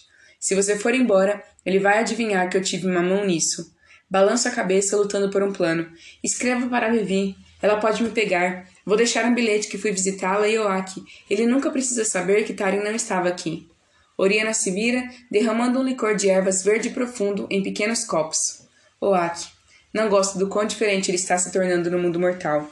Eu quero gritar de frustração com a mudança bruta de assunto, mas me forço a ficar calma. Eu imagino mexendo seu cereal de cores vivas. Nem sempre eu também gosto. Ela me passa um copo delicado. Se Madoc pode se tornar o grande rei, ou Ak pode voltar para casa. Ele não estará entre Madoc e a coroa. Ele estará seguro. Lembra do seu aviso sobre como era perigoso estar perto de um rei? Espero até ela beber um gole antes de mim. É amargo e explode na minha língua com sabores de alecrim, urtiga e tomilho. Eu estremeço, mas não gosto. Ela me dá um olhar irritado. Você certamente não se comportou como se lembrasse disso. Justo, eu admito, e eu paguei o preço. Eu vou guardar seu segredo, Jude, e enviarei uma mensagem a Vivi, mas não vou trabalhar contra Madoc, e você também não. Eu quero que você prometa. Como rainha de Elfame, sou quem Madoc é, é contra. Me daria tanta satisfação para Oriana saber quando ela pensa tão pouco sobre mim. É um pensamento mesquinho, seguido pela constatação de que se Madoc descobrisse, eu estaria com um tipo de problema completamente diferente do que antes. Ele me usaria. Por mais assustada que eu tenha estado, aqui ao lado dele, eu deveria estar ainda com mais medo. Olho Oriana nos olhos e minto com a maior sinceridade que já fiz. Eu prometo. Bom, disse ela. Agora, por que você estava esgueirando-se por Elfame disfarçado de Tarim? Ela me pediu, eu digo, erguendo as sobrancelhas e esperando que ela entendesse. Porque ela. Oriana começa e então se para. Quando ela fala, parece que está falando principalmente consigo mesma. Para o inquérito. Ah. Tomo outro gole do licor de ervas. Eu me preocupei com sua irmã, sozinha naquela corte. Diz Oriana, as sobrancelhas pálidas se unindo. A reputação de sua família em frangalhos e Lady Asha de volta, sem dúvida estou vendo uma oportunidade de exercer a influência sobre os cortesãos, agora que seu filho estava no trono. Lady Asha? Eu ecoo, surpresa que Oriana pense nela como uma ameaça para Tarion, especificamente. Oriana se levanta e reúne materiais de escrita. Quando ela se senta novamente, ela começa a escrever um bilhete para Vivi. Depois de algumas linhas, ela olha para cima. Eu nunca imaginei que ela voltaria. É o que acontece quando as pessoas são jogadas na torre do esquecimento. Elas são esquecidas. Ela era uma cortesã na época em que você era também, certo? É o mais próximo que posso dizer do que quero dizer, que Oriana também era amante do grande rei, e embora ela nunca tenha lhe dado um filho, ela tem motivos para conhecer muitas fofocas. Algo a levou a fazer o comentário que ela fez. Sua mãe já foi amiga de Lady Asha, você sabe. Eva apreciava muito a maldade. Não digo isso para machucá-la, Jude. É uma característica que não merece desprezo nem orgulho. Eu conheci sua mãe. Essa foi a primeira coisa que Lady Asha me disse. Conhecia muitos dos seus pequenos segredos. Eu não sabia que você conhecia minha mãe. Eu digo, não muito, e dificilmente é o meu lugar falar sobre ela, diz Oriana. Nem eu estou pedindo para você. Eu retruco, embora desejasse que pudesse. A tinta pinga da ponta da caneta de Oriana antes de ela pousar e selar a carta para Vivienne. Lady Ashe era linda e ansiosa pelo favor do grande rei. O namoro deles foi breve, e tenho certeza de que Odred pensou que a roupa de cama não daria em nada. Obviamente, ele lamentou que ela lhe desse um filho, mas isso pode ter algo a ver com a profecia. Profecia? Eu solicito. Lembro de, da Doc dizendo algo semelhante em relação à sua fortuna quando ele estava tentando me convencer de que deveríamos unir forças. Ela encolhe os ombros minuciosamente. O príncipe mais jovem nasceu sob uma estrela desfavorecida, mas ele ainda era um príncipe, e uma vez que Asha o tinha, seu lugar na corte era seguro. Ela era uma força disruptiva. Ela ansiava por admiração. Ela queria experiências, sensações, triunfos, coisas que exigiam conflito. E inimigos. Ela não teria sido gentil com alguém tão sem amigos quanto sua irmã deve ter sido. Gostaria de saber se foi ela cruel com Oriana uma vez. Eu entendo que ela não cuidou muito bem do príncipe Cardan. Estou pensando no globo de cristal nos quartos de Eldred e na memória presa dentro. Não era como se ela não os vestisse com veludos ou pele, é que ela os deixou até eles ficarem esfarrapados. Tampouco foi ela que não lhe deu os cortes mais deliciosos de carne e bolo, mas ela o esqueceu por tempo suficiente para que ele tivesse que procurar comida sozinho. Acho que ela não o amava, mas acho que ela não amava ninguém. Ele foi acariciado e alimentado com vinho e adorado, depois esquecido. Mas apesar de tudo, se ele era mal com ela, era pior sem ela. Eles têm suas semelhanças, afinal. Estremeço, imaginando a solidão daquela vida, a raiva, esse desejo de amor. Não há banquete muito abundante para um homem faminto. Se você está procurando por razões pelas quais ele a decepcionou, diz Oriana, de todas as formas, o príncipe Cardan foi uma decepção desde o início. Naquela noite, Oriana libera uma coruja com uma carta presa em suas garras. Enquanto voa para o céu frio, estou esperançosa.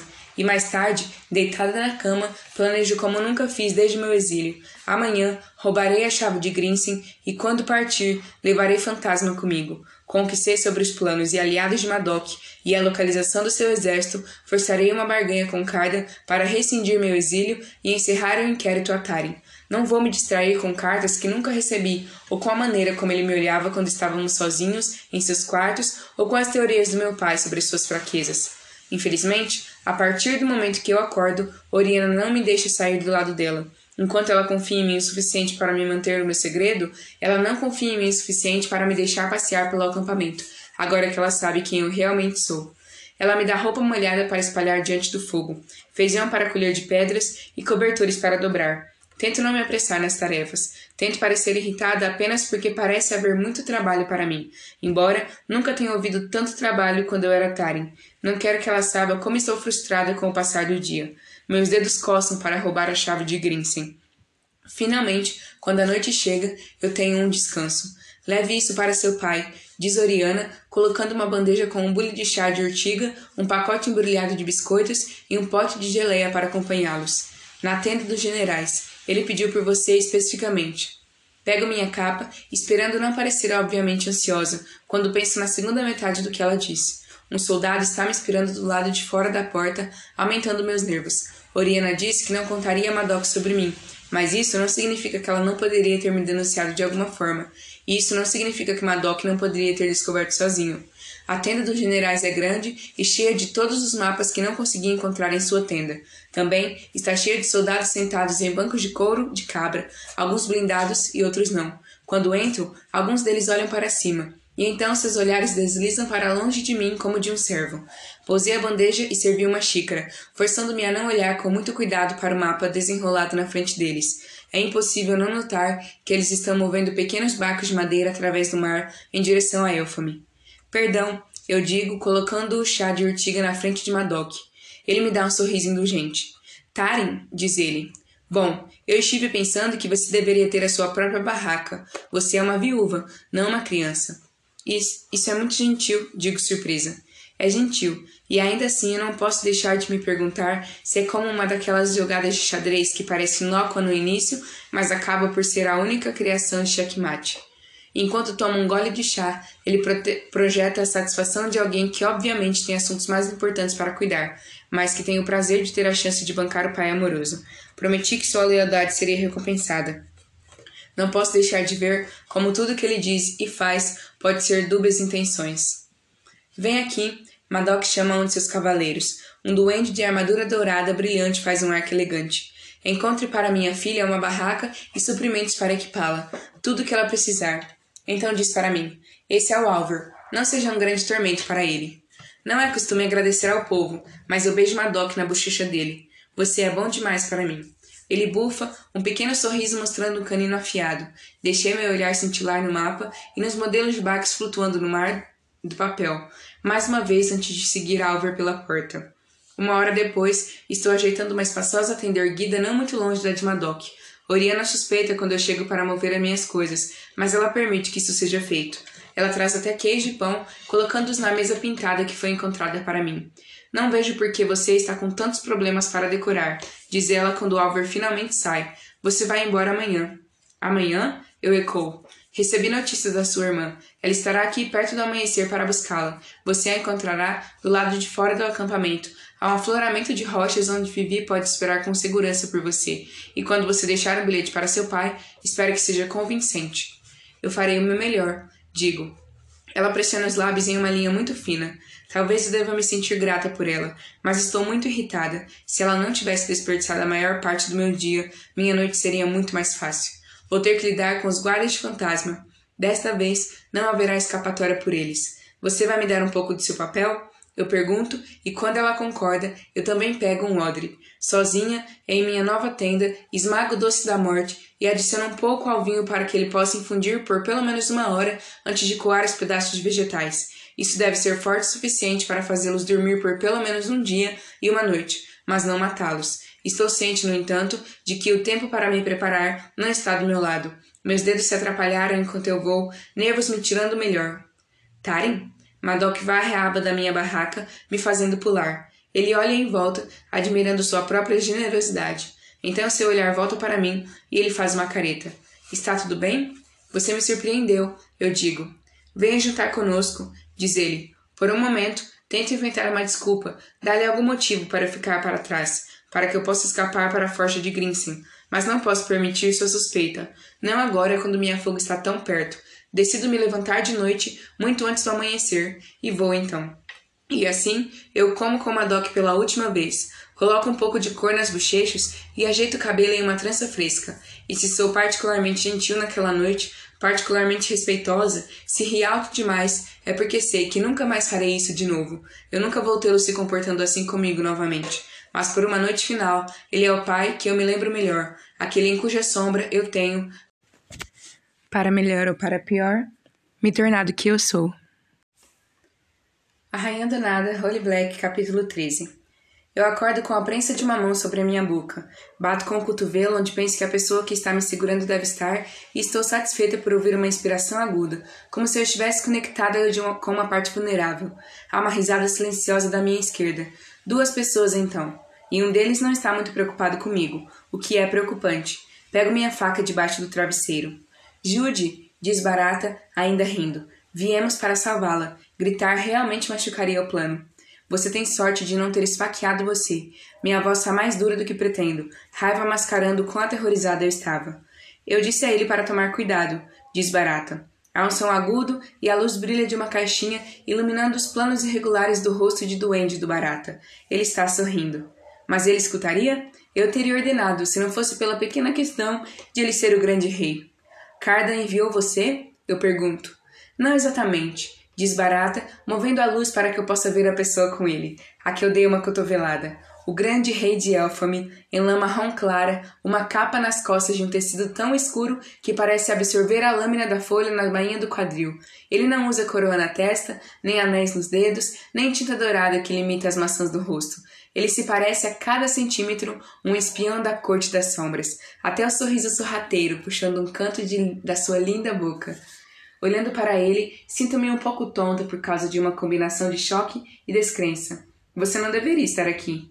Eu disse isso também, continua a barata. Realmente sinto falta dos dias em que você estava no comando. Os grandes reis não deviam galantear por aí como, como rifiões comuns. Cardan ri. E como rifiões incomuns? Eu balanço minhas pernas sobre a beirada da cama e sua risada se esvai. Barata vira o olhar para o teto. Estou abruptamente consciente de que estou com uma camisola que Oriana me emprestou, uma que é inteiramente diáfana. Minhas bochechas ficam quentes o suficiente com raiva que mal sinto frio. Como você me achou? Andando pela barraca, sinto meu caminho para onde coloco meu vestido e me atrapalho, puxando direto sobre minhas roupas de dormir. Enfio minha faca em uma barrinha. Barata lança um olhar para Cardan. Sua irmã Viviane. Ela veio ao grande rei com uma mensagem de sua madrasta. Ela se preocupou que fosse uma armadilha. Eu estava preocupado que também fosse uma armadilha. Uma armadilha para ele. Talvez até para mim. É por isso que eles se esforçaram para me pegar no meu estado mais vulnerável. Mas por que vir? E considerando todas as coisas depreciativas que minha irmã mais velha disse sobre Cardan, por que ela confiaria, confiaria nele com isso? Vivi foi até você? Conversamos depois que Madoc te levou do palácio, começa Cardan, e não encontrei ninguém em sua pequena casa além de Taren. Todos nós tínhamos muito a dizer um ao outro.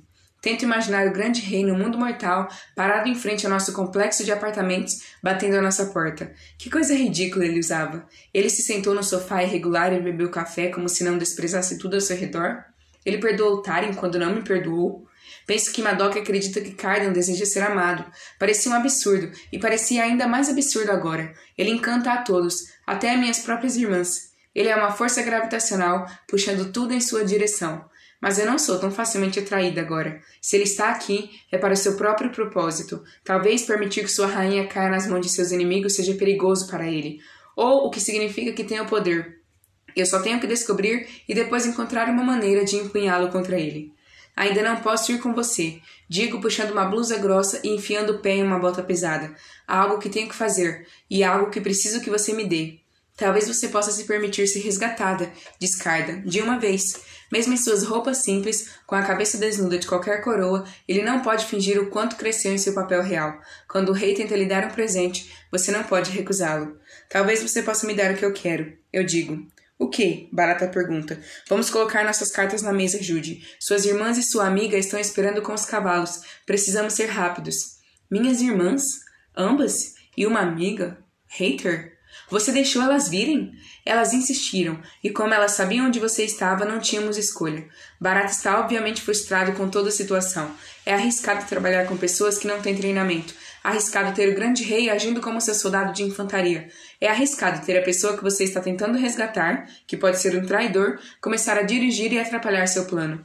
Mas isso é problema dele, não meu. Eu ando e tiro sua luz dele, usando-a para encontrar meu odre. Isso é dosado com um caldo de dormir, e levar isso a alguns guardas, roubar uma chave e libertar um prisioneiro. Nós deveríamos escapar juntos. Prisioneiro? Barata ecoa cautelosamente. Vi os mapas na sala de guerra de Madoc. Digo a eles: Conheço a formação em que ele pretende navegar contra Elfame e conheço o número de seus navios. Conheço soldados de acampamento e quais tribunais estão ao seu lado. E sei o que Grinsen está fazendo em sua forja. Se Cardo me prometer uma passagem segura para Elfame e tirar o meu exílio quando estivermos lá, darei tudo isso a você. Além disso, você terá o prisioneiro entregue em suas mãos antes que ele possa ser usado contra você. Isso se você está dizendo a verdade, diz Barata, e não nos levando para uma armadilha de Madoc. Estou do meu próprio lado, digo a ele. Você de todas as pessoas deve entender isso. Barata dá uma olhada em Carda. O grande rei está me encarando estranhamente, como se ele quisesse dizer alguma coisa e se contivesse. Finalmente, ele limpa a garganta. Desde que você é mortal, Jude, não posso me garantir que vai cumprir com suas promessas, mas você terá a minha. Garanto-lhe uma passagem segura. Volte para Éfone comigo e eu lhe darei os meios para acabar com seu exílio. Os meios para acabar com isso? Eu pergunto, se ele acha que eu não sei melhor do que concordar com isso, ele esqueceu tudo que vale a pena saber sobre mim. Volte para Elfame, me diga o que você me diria e seu exílio terminará. Diz ele. Eu prometo. Triunfo varre através de mim, seguido de cautela. Ele me enganou uma vez. Ficar na frente dele, lembrando que eu acreditava que sua oferta de casamento foi feita com seriedade, me faz sentir pequena, desleixada e muito, muito mortal. Não posso me deixar enganar novamente. Eu concordo. Madoc está mantendo o fantasma prisioneiro. Grinsen tem a chave que precisamos. Barata me interrompe. Você quer libertá-lo? Vamos estripá-lo. Com uma arinca, mais rápido e muito mais gratificante. Madoc tem seu nome verdadeiro. Ele conseguiu com Loki. Digo a eles: qualquer que seja o castigo que o fantasma mereça, você pode distribuí-lo quando ele voltar à Corte das Sombras. Mas não é morte. Loki? Cardan ecoa, depois suspira. Sim, tudo bem. O que nós temos que fazer? Eu estava planejando entrar sorrateiramente na forja de Grinsen e roubar a chave das correntes de fantasma. Digo, eu vou ajudá-lo, diz o Barata, depois se vira para Cardan. Mas você, senhor, não fará absolutamente nada. Nos espere com Vivienne e os outros. Estou indo, começa Cardan. Você não pode me pedir o contrário. Barata balança a cabeça. Eu posso aprender com o exemplo de Jude, no entanto. Eu posso pedir uma promessa. Se formos vistos, se formos comprometidos, prometa voltar para Elfame imediatamente. Você deve fazer tudo o que estiver ao seu alcance para obter segurança. Não importa o que. Cardan olha para mim como se quisesse ajuda. Quando fica em silêncio, ele franze a testa, irritado com nós dois. Embora eu esteja usando a capa que a mãe Marro me fez, aquela que vai impedir qualquer lâmina, eu ainda prometo correr com a cauda entre as pernas. E já que tenho um rabo, isso deve ser divertido para todos. Você está satisfeito? O barata grunhe sua aprovação e saímos da tenda. Um odre cheio de veneno desliza suavemente no meu quadril enquanto deslizamos pelas sombras. Embora seja tarde, alguns soldados se movem entre as tendas. Alguns se juntam para beber ou jogar dardos e enigmas. Alguns cantam junto uma música tocada no alaúde por um goblin em couro. Barata se move com perfeita facilidade, deslizando de sombra em sombra. Carden se move atrás dele, mais silenciosamente do que eu poderia ter imaginado. Não me agrada admitir que ele cresceu melhor na arte de ser sorrateiro do que eu. Eu poderia fingir que é porque as fadas têm uma habilidade natural, mas suspeito que ele também tenha praticado mais do que eu. Investi pouco em meu aprendizado. Embora, para ser justa, eu gostaria de saber quanto tempo ele passou estudando todas as coisas que ele deveria saber para ser o governante de Elfame. Não, esses estudos caíram em mim. Com aqueles pensamentos ressentidos circulando na minha cabeça, nos aproximamos da forja. Está quieto, suas brasas frias. Não sai fumaça da chaminé de metal. Então você viu essa chave? Barata pergunta, indo a uma janela e limpando a sujeira para tentar espiar pelo painel. É de cristal e está pendurada na parede. Digo em troca, sem ver nada além do vidro nublado. Está muito escuro por dentro para os meus olhos. E ele começou uma nova espada para Madoc. Eu não me importaria de arruinar isso antes de colocar na minha garganta, diz Cardan. Procure pela grande, eu digo. Deve ser essa. Barata me dá uma careta. Não posso ter uma descrição melhor. A última vez que vi, era um pouco mais do que uma barra de metal. Realmente grande, eu digo. Cardan bufa. E devemos ter cuidado. Digo, pensando na aranha de joias, nos brincos de Grinsen que pode dar beleza ou roubá-la. É provável que haja armadilhas. Vamos entrar e sair rápido, diz o Barata mas, mas eu me sentiria muito melhor se vocês ficassem de fora e me deixassem entrar. Quando nenhum de nós responde, o doente se agacha para se concentrar na fechadura da porta. Depois de aplicar um pouco de óleo nas articulações, elas se abrem silenciosamente. Eu sigo para dentro. O luar reflete a neve de tal maneira que até meus pobres olhos mortais podem ver ao redor da oficina. Um amontoado de itens, alguns de joias, outros afiados, todos empilhados um sobre o outro, uma coleção de espadas repousa sobre uma chapeleira, uma com uma alça enrolada como uma cobra, mas não há como confundir a lâmina de Madoc. Senta-se sobre uma mesa, ainda não afiada ou polida, com o sabor cru.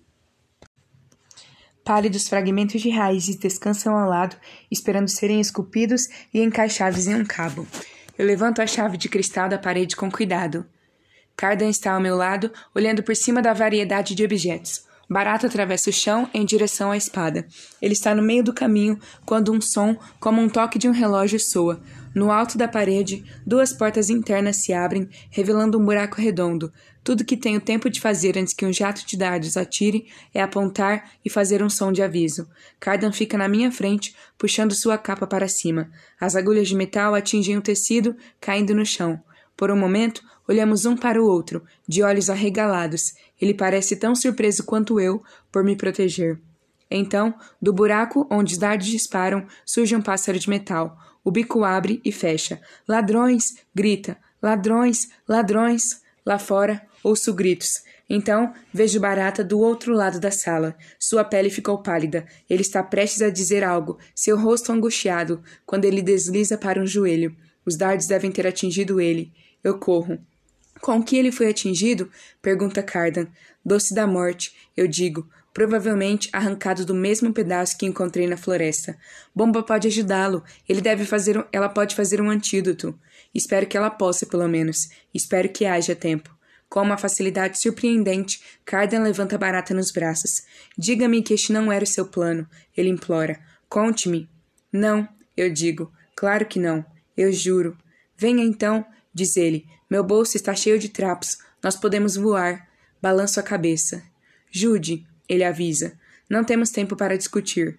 Vivi e Taren ainda estão me esperando. Elas não saberão o que aconteceu. Se eu não for até elas, elas serão pegas.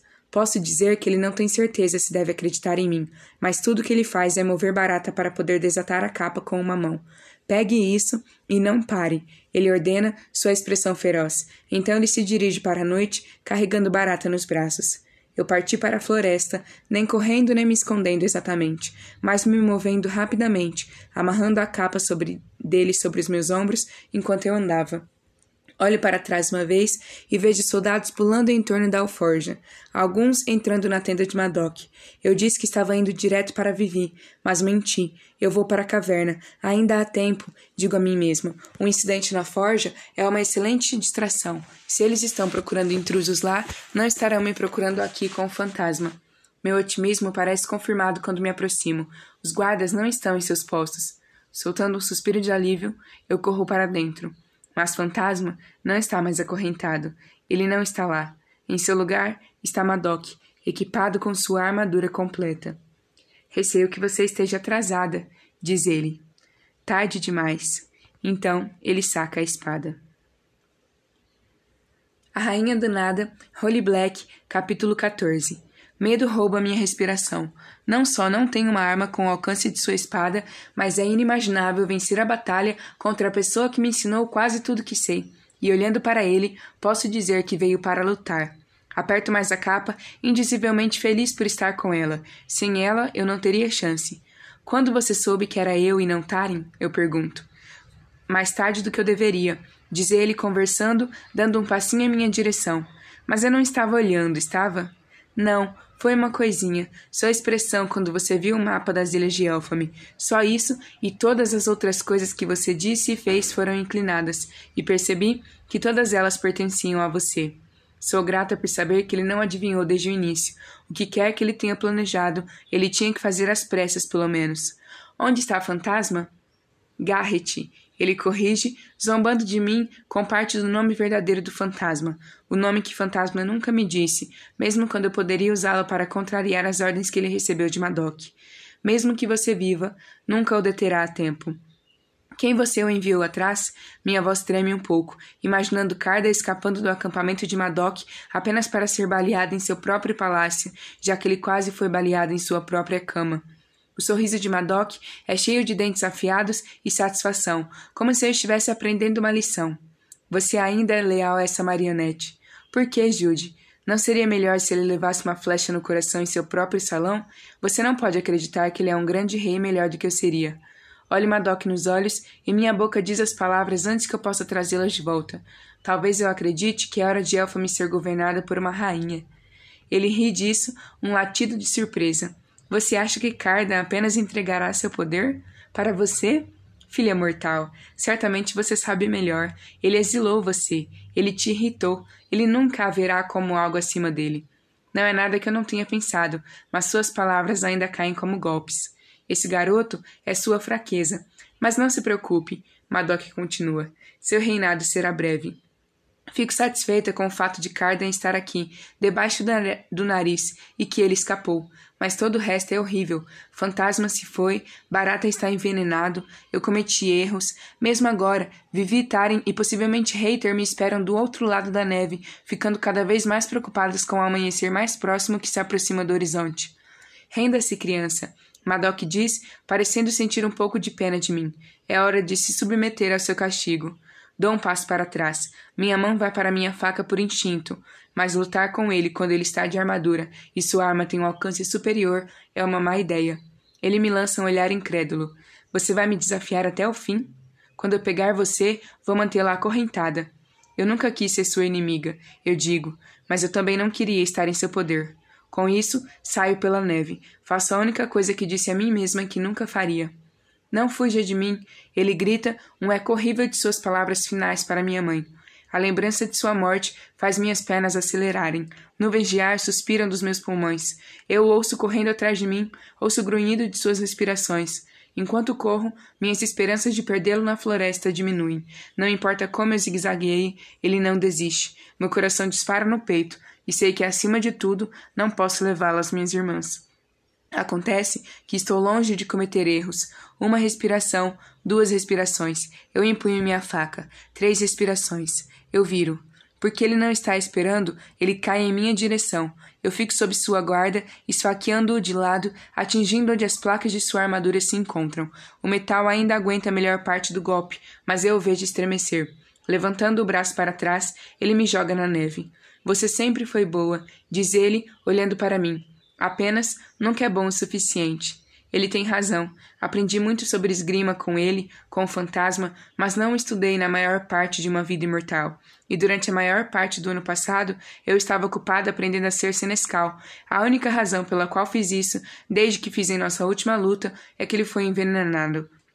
A única razão pela qual derrotei Grimamog é que ela não esperava que eu fosse muito boa. Madoc tem minha medida. Além disso, contra Grimamog, eu empunhava uma faca muito mais longa. Eu não acho que você esteja disposto a tornar isso mais justo, eu digo rolando, de pé. Talvez você possa lutar com uma mão atrás das costas para equilibrar as chances. Ele sorri, me circulando. Então ele avança, deixando-me apenas para bloquear. Sinto o esforço no meu braço. É óbvio o que ele está fazendo, mas ainda é devastadoramente eficaz. Ele está me desgastando, me fazendo bloquear e esquivar de novo e de novo, sem nunca me deixar perto o suficiente para atingi-lo. Ao me manter focada na defesa, ele está me esgotando. O desespero começa a aparecer. Eu poderia me virar e correr de novo, mas estaria na mesma situação de antes, correndo sem ter para onde correr. Quando encontro seus golpes com minha adaga patética, percebo quantas poucas opções tenho e como elas continuarão a encolher. Não demora muito para eu vacilar. Sua espada corta a capa que cobre meu ombro. O tecido da mão e marro está incólume. Ele faz uma pausa de surpresa e eu ataco sua mão. É uma jogada de trapaça, mas eu tiro sangue e ele ruge. Agarrando a capa, ele a enrola em sua mão, me puxando em sua direção. Os laços me sufocam e depois se libertam. Sua espada afunda no meu lado, no meu estômago. Eu olho para ele por um momento, olhos arregalados. Ele parece tão surpreso quanto eu. De alguma forma, apesar de saber melhor, parte de mim ainda acreditava que lhe daria um golpe fatal. Madoc, que era meu pai desde que assassinou meu pai. Madoc, que me ensinou a balançar uma espada para atingir alguém e não apenas a lâmina. Madoc, que me sentou em seus joelhos, leu para mim e disse que me amava. Eu caio de joelhos. Minhas pernas desabaram debaixo de mim. Sua lâmina fica livre, escorregadia com o meu sangue. Minha perna está molhada com isso. Eu estou sangrando. Eu sei o que acontece depois. Ele vai dar o golpe final, cortando minha cabeça, apunhalando meu coração. O golpe é realmente uma gentileza. Afinal, quem quer morrer devagar quando pode morrer rápido? Eu. Eu não quero morrer rápido. Eu não quero morrer de jeito nenhum.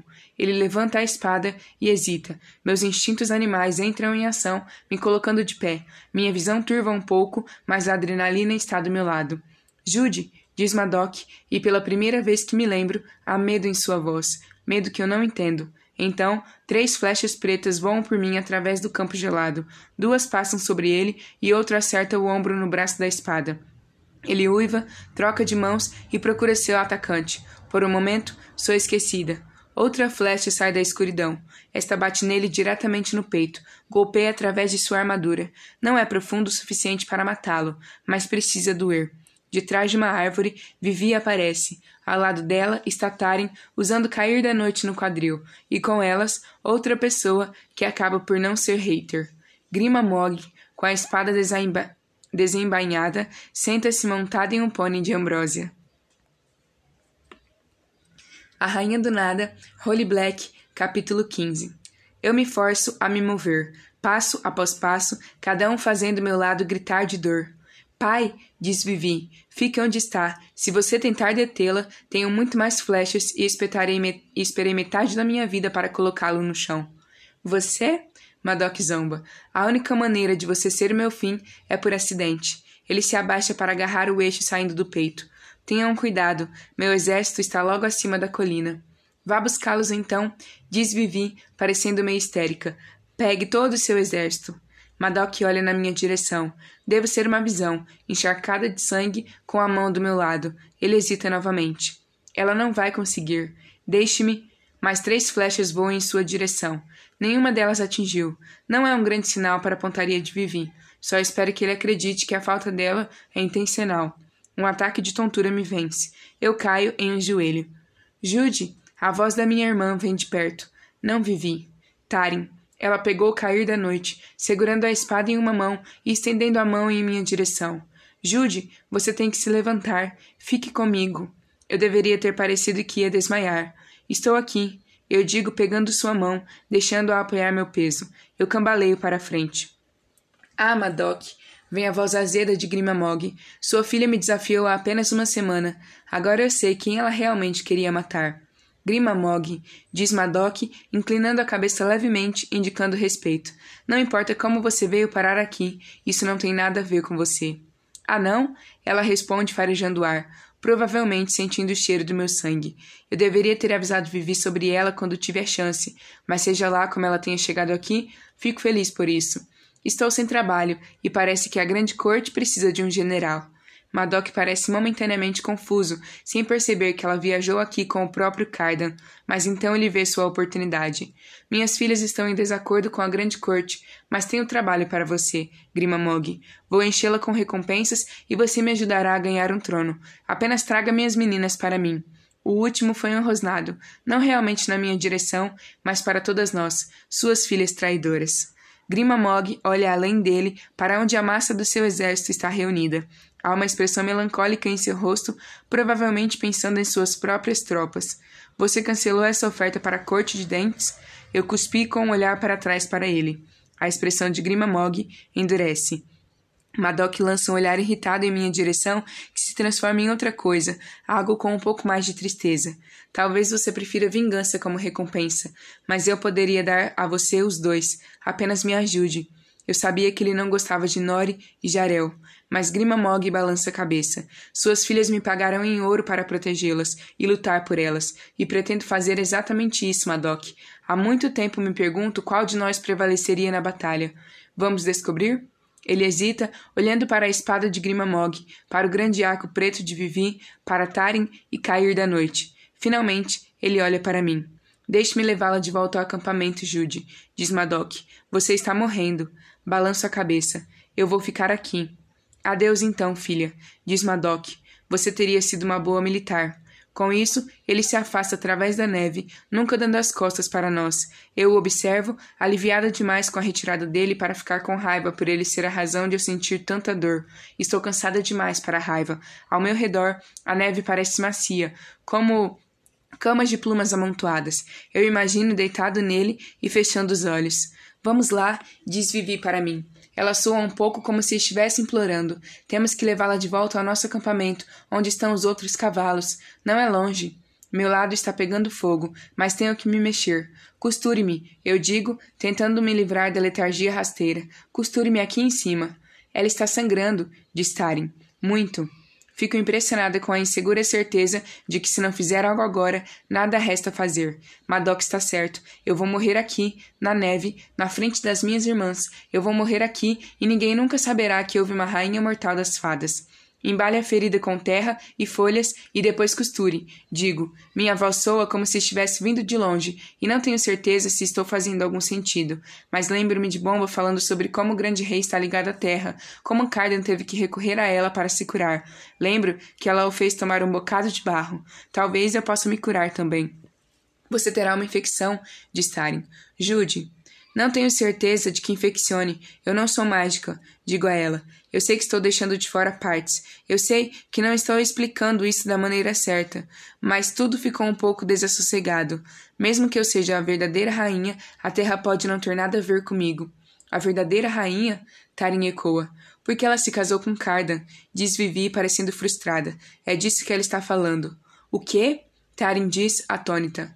Não, então a voz de Grima Mog chega, rude e áspera. Continue, você a ouviu, embora ela deva ser a criança mais tola que já nasceu para se meter nessa situação. Eu não entendo, disse Tarin. Não é para nós questionarmos, é? Grima Mog disse. Se a grande rainha de Elfame nos der uma ordem, nós fazemos. Pego a mão de Tarin. Você é boa em bordado, digo com um gemido. Me costure, por favor. Ela assente, parecendo um pouco selvagem. Não posso fazer outra coisa senão ter esperança de quando Grimamog pega a capa de seus próprios ombros e a espalha na neve. Deito-me e tento não estremecer enquanto rasgam meu vestido para expor meu lado. Eu ouço alguém respirar fundo. Olho para o céu do amanhecer e me pergunto se o fantasma chegou ao palácio de Elfame. Lembro-me dos gostos dos dedos de Cardan pressionados contra minha boca quando uma nova dor floresce ao meu lado. Mordo um grito e depois outro enquanto a agulha escava a ferida. Nuvens sopram por cima. Jude? A voz de Tarim parece que ela está tentando lutar contra as lágrimas. Você vai ficar bem, Jude. Eu acho que está funcionando. Mas se está funcionando, por que ela soa assim? Não estou. Eu consigo dizer a palavra. Eu me faço sorrir. Preocupada. Ah, Jude, diz ela, sinto uma mão na minha testa. Está tão quente, o que me faz pensar que deve estar com muito frio. Em todos os meus dias, nunca vi nada disso, diz Grima Mog em voz baixa. Ei, diz Vivi sua voz vacilante. Ela não soa como ela mesma. A ferida está fechada.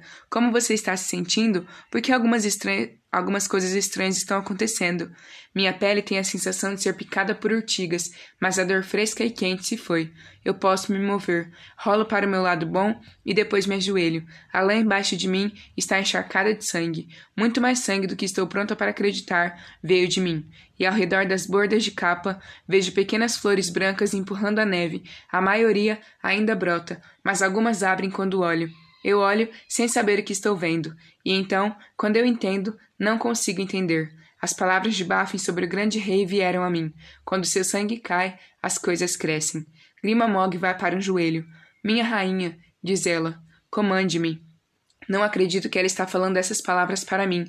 Não acredito que a terra me escolheu. Eu meio que me convenci de que estava fingindo ser a grande rainha, do jeito que eu fingia ser Senescal.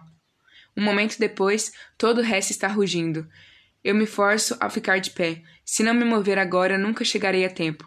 Eu tenho que chegar ao palácio. Você pode cuidar de minhas irmãs? Vivi me fixa com um olhar severo. Você mal consegue se suportar. Eu vou levar o pônei de Ambrósia. Eu aceno em direção a ela. Você segue com os cavalos que você tem no acampamento. Onde está Cardan? O que aconteceu com aquele doente com quem ele estava viajando? Vivi parece pronta para gritar. Eles deveriam cuidar de você. O doente se chama Barata, lembra Tarim. Ele foi envenenado. Eu digo dando alguns passos. Meu vestido está aberto ao lado, o vento soprando neve contra minha pele nua. Eu me forço a ir ao cavalo, tocar sua juba rendada. E Cardan teve que levá-lo ao antídoto, mas ele não sabe que Madoc enviou o fantasma atrás dele. O fantasma, Tarim ecoa. É ridículo a maneira como todos agem como se matar um rei irá tornar alguém melhor em ser um. Diz Vivi. Imagine se no mundo mortal um advogado passasse no tribunal maçando, matando outro advogado. Não tenho ideia do que minha irmã está falando. Grima Mog me lança um olhar compreensivo e enfia a mão na jaqueta, puxando um pequeno frasco com rolha. Tome um gole disso, diz ela para mim. Isso ajudará você a continuar. Eu nem me incomodo em perguntar a ela o que é. Estou muito além disso. Eu apenas tomo um gole, um longo gole. O líquido queima na garganta, me fazendo tossir. Com isso, queimando na minha barriga, eu me levanto na parte de trás do cavalo. Jude, diz Tarim, colocando a mão na minha perna. Você tem que ter cuidado para não puxar os pontos. Quando eu aceno, ela tira a bainha da cintura e a passa por mim. Tome cair da noite, diz ela. Já me sinto melhor com uma arma na mão. Nos vemos lá, alerta Vivi. Não caia do cavalo. Obrigado, eu digo, estremecendo minhas mãos. Vivi pega uma e então Taren aperta a outra. Eu aperto. Enquanto o pônei entra no ar gelado, vejo as montanhas abaixo de mim, junto com o exército de Madoc. Olho para minhas irmãs correndo pela neve, minhas irmãs, que apesar de tudo, vieram atrás de mim. A Rainha do Nada, Holy Black, capítulo 16 o céu esquenta enquanto vou em direção a Elfame. Segurando a juba do cavalo esfarrapado, bebo grandes quantidades de ar pulverizador de sal e assisto as ondas subirem e rolarem abaixo de mim. Embora a terra me tenha impedido de morrer, eu não sou completamente inteira. Quando mudo meu peso, meu lado dói. Sinto os pontos me segurando juntos como se eu fosse uma boneca de pano com estofamento tentando vazar. E quanto mais me aproximo, mais fico em pânico. Não seria melhor se ele levasse uma flecha no coração em seu próprio salão? É hábito do fantasma planejar um assassinato como uma aranha de alçapão, encontrar um lugar para atacar e depois esperar a vítima chegar. Ele me levou às vigas da corte de Elfame para o meu primeiro assassinato e me mostrou como fazê-lo. Apesar do sucesso desse assassinato, nada no interior da câmara cavernosa foi alterado. Sei, porque pouco depois foi quando cheguei ao poder, e fui eu quem não mudou nada. Meu primeiro impulso é me apresentar às portas e exigir ser levada ao grande rei. Cardan prometeu acabar com meu exílio, e seja o que for que ele pretende fazer, pelo menos eu poderia avisá-lo sobre o fantasma. Mas me preocupo que algum cavaleiro exagerado possa apressar-se a decidir que eu deveria perder minha vida primeiro, e que ele deve me levar todas as mensagens que eu tenho em segundo, se é o que fazem. Meu segundo pensamento é entrar no palácio através da antiga câmara da mãe de Cardan e da passagem secreta para os aposentos do grande rei. Mas se Cardan não estiver lá, ficarei presa, incapaz de passar despercebida pelos guardas que vigiam a porta dele, e voltar atrás vai desperdiçar muito tempo. Já estou com pouco tempo. Com a corte das sombras bombardeada e nenhum senso de onde eles foram reconstruídos, também não posso entrar dessa maneira o que me deixa com um único caminho, caminhando direto para o palácio. Uma mortal, de uniforme de criado, normalmente passa despercebido, mas eu sou muito conhecida para que esse truque funcione, a menos que esteja bem disfarçada, mas tenho pouco acesso a roupas. Meus aposentos, no fundo do palácio, são impossíveis de chegar. A casa de Tarin, anteriormente de Locke, e com os empregados de Locke ainda por perto, é muito arriscada. A fortaleza de Madoc, porém, abandonada, com roupas que costumavam pertencer a Tarim e Vivi, e eu ainda penduradas em armários esquecidos. Isso pode funcionar. Eu vou baixo até a linha das árvores, feliz por chegar no final da manhã, quando a maioria das fadas ainda está de pé. Eu aterro pelos estábulos e saio do pônei. Ele imediatamente cai de novo em talos de ambrósia, a magia já levada a toda a sua medida. Dolorida e lenta, vou para casa. Na minha cabeça, meus medos e esperanças colidem em um ciclo de palavras repetidas. Por favor, deixe Barata ficar bem. Não deixe Cardan levar um tiro, que o fantasma seja R. Deixe-me entrar facilmente. Deixe-me detê-lo. Não para para me perguntar por que estou em pânico para salvar alguém por quem jurei que havia exterminado todos os sentimentos. Eu não vou pensar sobre isso. Dentro da propriedade, grande parte dos móveis se foi. Do que resta, o estofamento está rasgado como se esprates ou esquilos estivessem nidificando nele. Meus passos ecoam quando subo as escadas familiares, estranhas pelo vazio dos quartos. Eu não me incomodo em ir para minha própria câmara antiga. Em vez disso, vou a de Vivi, onde acho que os armários dela ainda estão cheios. Eu suspeitava que ela teria deixado muitas coisas para trás quando foi viver no mundo humano, e meu palpite é recompensado. Encontro uma calça em cinza escuro e uma jaqueta justa. Bom bastante. Enquanto estou me trocando, uma onda de tontura me atinge, e eu tenho que me segurar no batente da porta até que ela passe e eu recupere o equilíbrio. Empurrando a minha camisa, faço tudo que tenho evitado até agora. Olho para a ferida. Manchas de sangue seco grudam por todo o suco vermelho de onde Madoc me apunhalou, costurado bem, mantendo a pele unida. É um trabalho agradável e cuidadoso, e sou grata a Tarim por isso, mas apenas uma olhada nisso me dá uma sensação fria e instável, especialmente os pontos mais vermelhos, onde já existem sinais de terem sido puxados. Deixo meu vestido fatiado e ensopado de sangue em um canto, junto com minhas botas. Com os dedos trêmulos, eu puxo meu cabelo para trás em um coque apertado, que cubro com um lenço preto enrolado duas vezes em volta da minha cabeça. Quando estiver subindo, não quero nada para chamar a atenção. Na parte principal da casa, encontro um alaúde desafinado pendurado na sala de Oriana, junto com maquiagens. Escuro dramaticamente os meus olhos, desenhando-os em uma asa, com sobrancelhas para combinar. Depois, pego uma máscara com traços de gárgula que coloco sobre mim. No arsenal, encontro um pequeno arco que se quebra em algo que possa esconder. Lamentavelmente, deixo cair da noite, escondido o melhor que posso entre as outras espadas. Pego um pedaço de papel da velha mesa de Madoc e uso sua caneta de pena para escrever um aviso. Espere por uma tentativa de assassinato, provavelmente no grande salão. Mantenha o grande rei recluso. Se eu der isso a alguém para passar para Baffin ou a um dos guardas pessoais de Cardan, talvez eu tenha mais chances de encontrar o fantasma antes que ele ataque. Com a laúde na mão, vou para o palácio a pé. Não está longe, mas quando chego, um suor frio começa na minha testa. É difícil adivinhar o quanto eu posso me esforçar. Por um lado, a terra me curou, o que me fez sentir um pouco invulnerável. Por outro, quase morri e ainda estou muito magoada, e o que Grima Mog me deu para beber está se esgotando. Encontro um pequeno grupo de músicos e fico perto deles através dos portões. É um instrumento bonito, diz um dos jogadores, um garoto com cabelos verdes de folhas novas. Ele me olha estranhamente, como se talvez nos conhecêssemos. Eu vou dar a você, eu digo impulsivamente, se você fazer algo por mim. O que é isso? Ele faz uma careta. Pego a mão dele e pressiona a nota que escrevi nela. Você levará isso a um dos membros do conselho, de preferência Baffin. Eu prometo que você não terá problemas. Ele vacila, incerto. É nesse momento infeliz que um dos cavaleiros me para. Vocês, garota mortal na máscara, ele diz. Você cheira a sangue. Eu viro. Frustrada e desesperada como estou, deixo escapar a primeira coisa que me ocorre. Bem, eu sou mortal e uma garota, senhor. Sangramos todos os meses, assim como as ondas da lua. Ele me acena, desgosto em seu rosto. O músico também parece um pouco horrorizado. Aqui, eu digo a ele, não esqueça a nota. Sem esperar por uma resposta, empurro o alaúde em seus braços. Então eu vou para a multidão. Não demorou muito para que eu seja tragado o suficiente pela multidão para que eu possa abandonar minha máscara.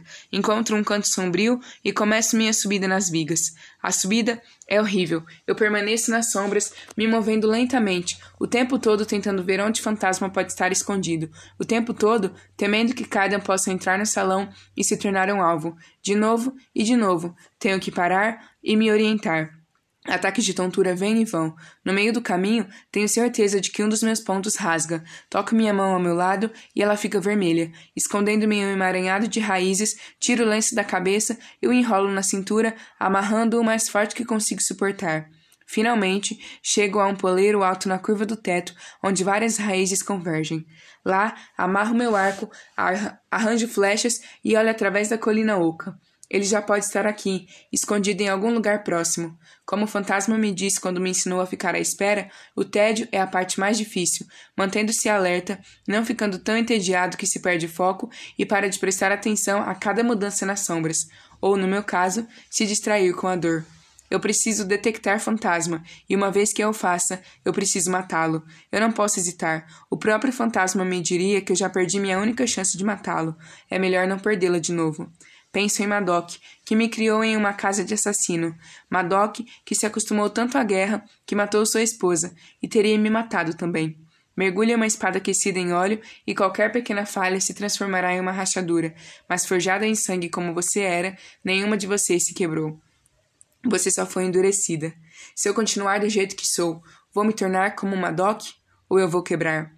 Abaixo de mim, alguns cortesãos dançam em círculos que se juntam, cruzam e se separam novamente. Tendo sido varridos neles, eles podem se sentir totalmente caóticos, mas daqui de cima são triunfos da geometria. Olho para as mesas de banquete, empilhadas com pratos de frutas, queijos, com flores e garrafas de vinho de trevo. Meu estômago ronca quando o final da manhã se transforma no início da tarde e mais pessoas vêm à corte. Baffin, o astrólogo real, chega com Lady Asha no braço. Observa-os percorrer o estrado, não muito longe do trono vazio. Sete danças circulares depois, Nicasia entra no salão com alguns companheiros da corte submarina. Então, Carda entra com a guarda em volta dele e a coroa de sangue brilhando em cima dos seus cachos de tinta preta. Quando olho para ele, sinto uma dissonância tonta. Ele não parece alguém que carrega espiões envenenados na neve, alguém que enfrentou um campo inimigo, alguém que empurrou sua capa mágica em minhas mãos. Ele parece a pessoa que me jogou na água e riu, esta e cobriu-me com a sua cabeça. Quem me enganou? Aquele garoto é a sua fraqueza. Observo torradas que não consigo ouvir e vejo pratos amontoados com pombas assadas em espetos, doces envoltos em folhas e ameixas recheadas. Sinto-me estranha tonta, e quando olho, vejo que o lenço preto está quase encharcado de sangue. Eu mudo meu equilíbrio. E eu espero, e espero, e tento não sangrar em ninguém. Minha visão fica um pouco embaçada e eu me forço a me concentrar. Abaixo, vejo Randalim com algo na mão, algo que ele está acenando para Cardan, a nota que escrevi. O garoto deve ter entregado depois de tudo.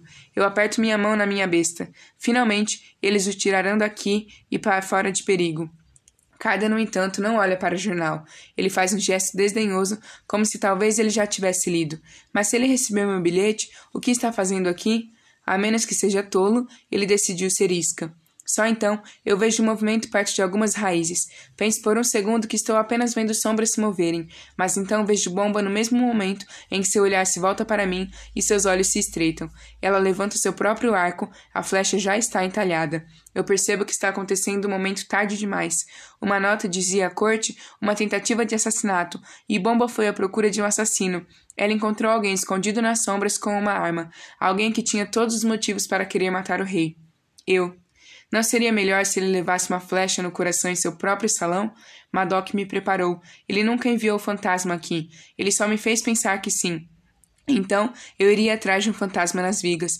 Então, eu me incrimino. Madoc não teve que dar o golpe fatal. Ele se certificou de que eu marchasse direto para minha desgraça. Bomba atira e eu desvio. Seu raio passa por mim, mas meu pé desliza para o lado no meu próprio sangue, e então mergulho para trás, fora do caibro e para ar livre. Por um momento parece que estou voando. Eu bato em uma mesa de banquete, derrubando romãs no chão. Eles rolam em todas as direções, em poças de hidromel derramado e cristal quebrado. Tenho certeza de que rasguei muitos pontos. Tudo machuca. Eu não consigo recuperar o fôlego. Abro os olhos para ver as pessoas aglomeradas ao meu redor. Conselheiros, guardas. Não tenho lembrança de fechar os olhos, nem ideia de quanto tempo fiquei inconsciente. Gide Duarte, alguém diz, quebrou o exílio para matar o grande rei. Sua Majestade, diz Randalin, dê a ordem. Cardan varre o chão em minha direção, parecendo um demônio ridiculamente magnífico. Os guardas se separam para deixá-lo chegar mais perto, mas se eu fizer um movimento, não tenho dúvida de que eles vão me esfaquear. Eu perdi sua capa. Eu resmungo para ele, minha voz saindo toda a respiração. Ele olha para mim. Você é uma mentirosa, diz ele, os olhos brilhando de fúria.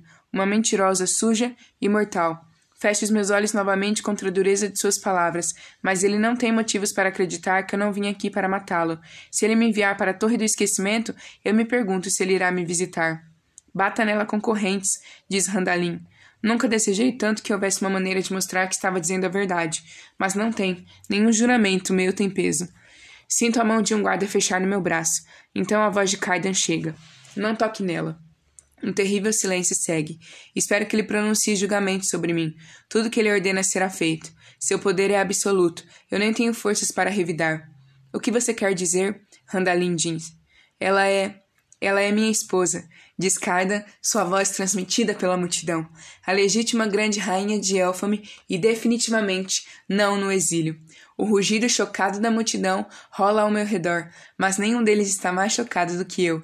Eu tento abrir os meus olhos, tento me sentar, mas a escuridão se aglomera nos limites da minha visão e me arrasta para baixo.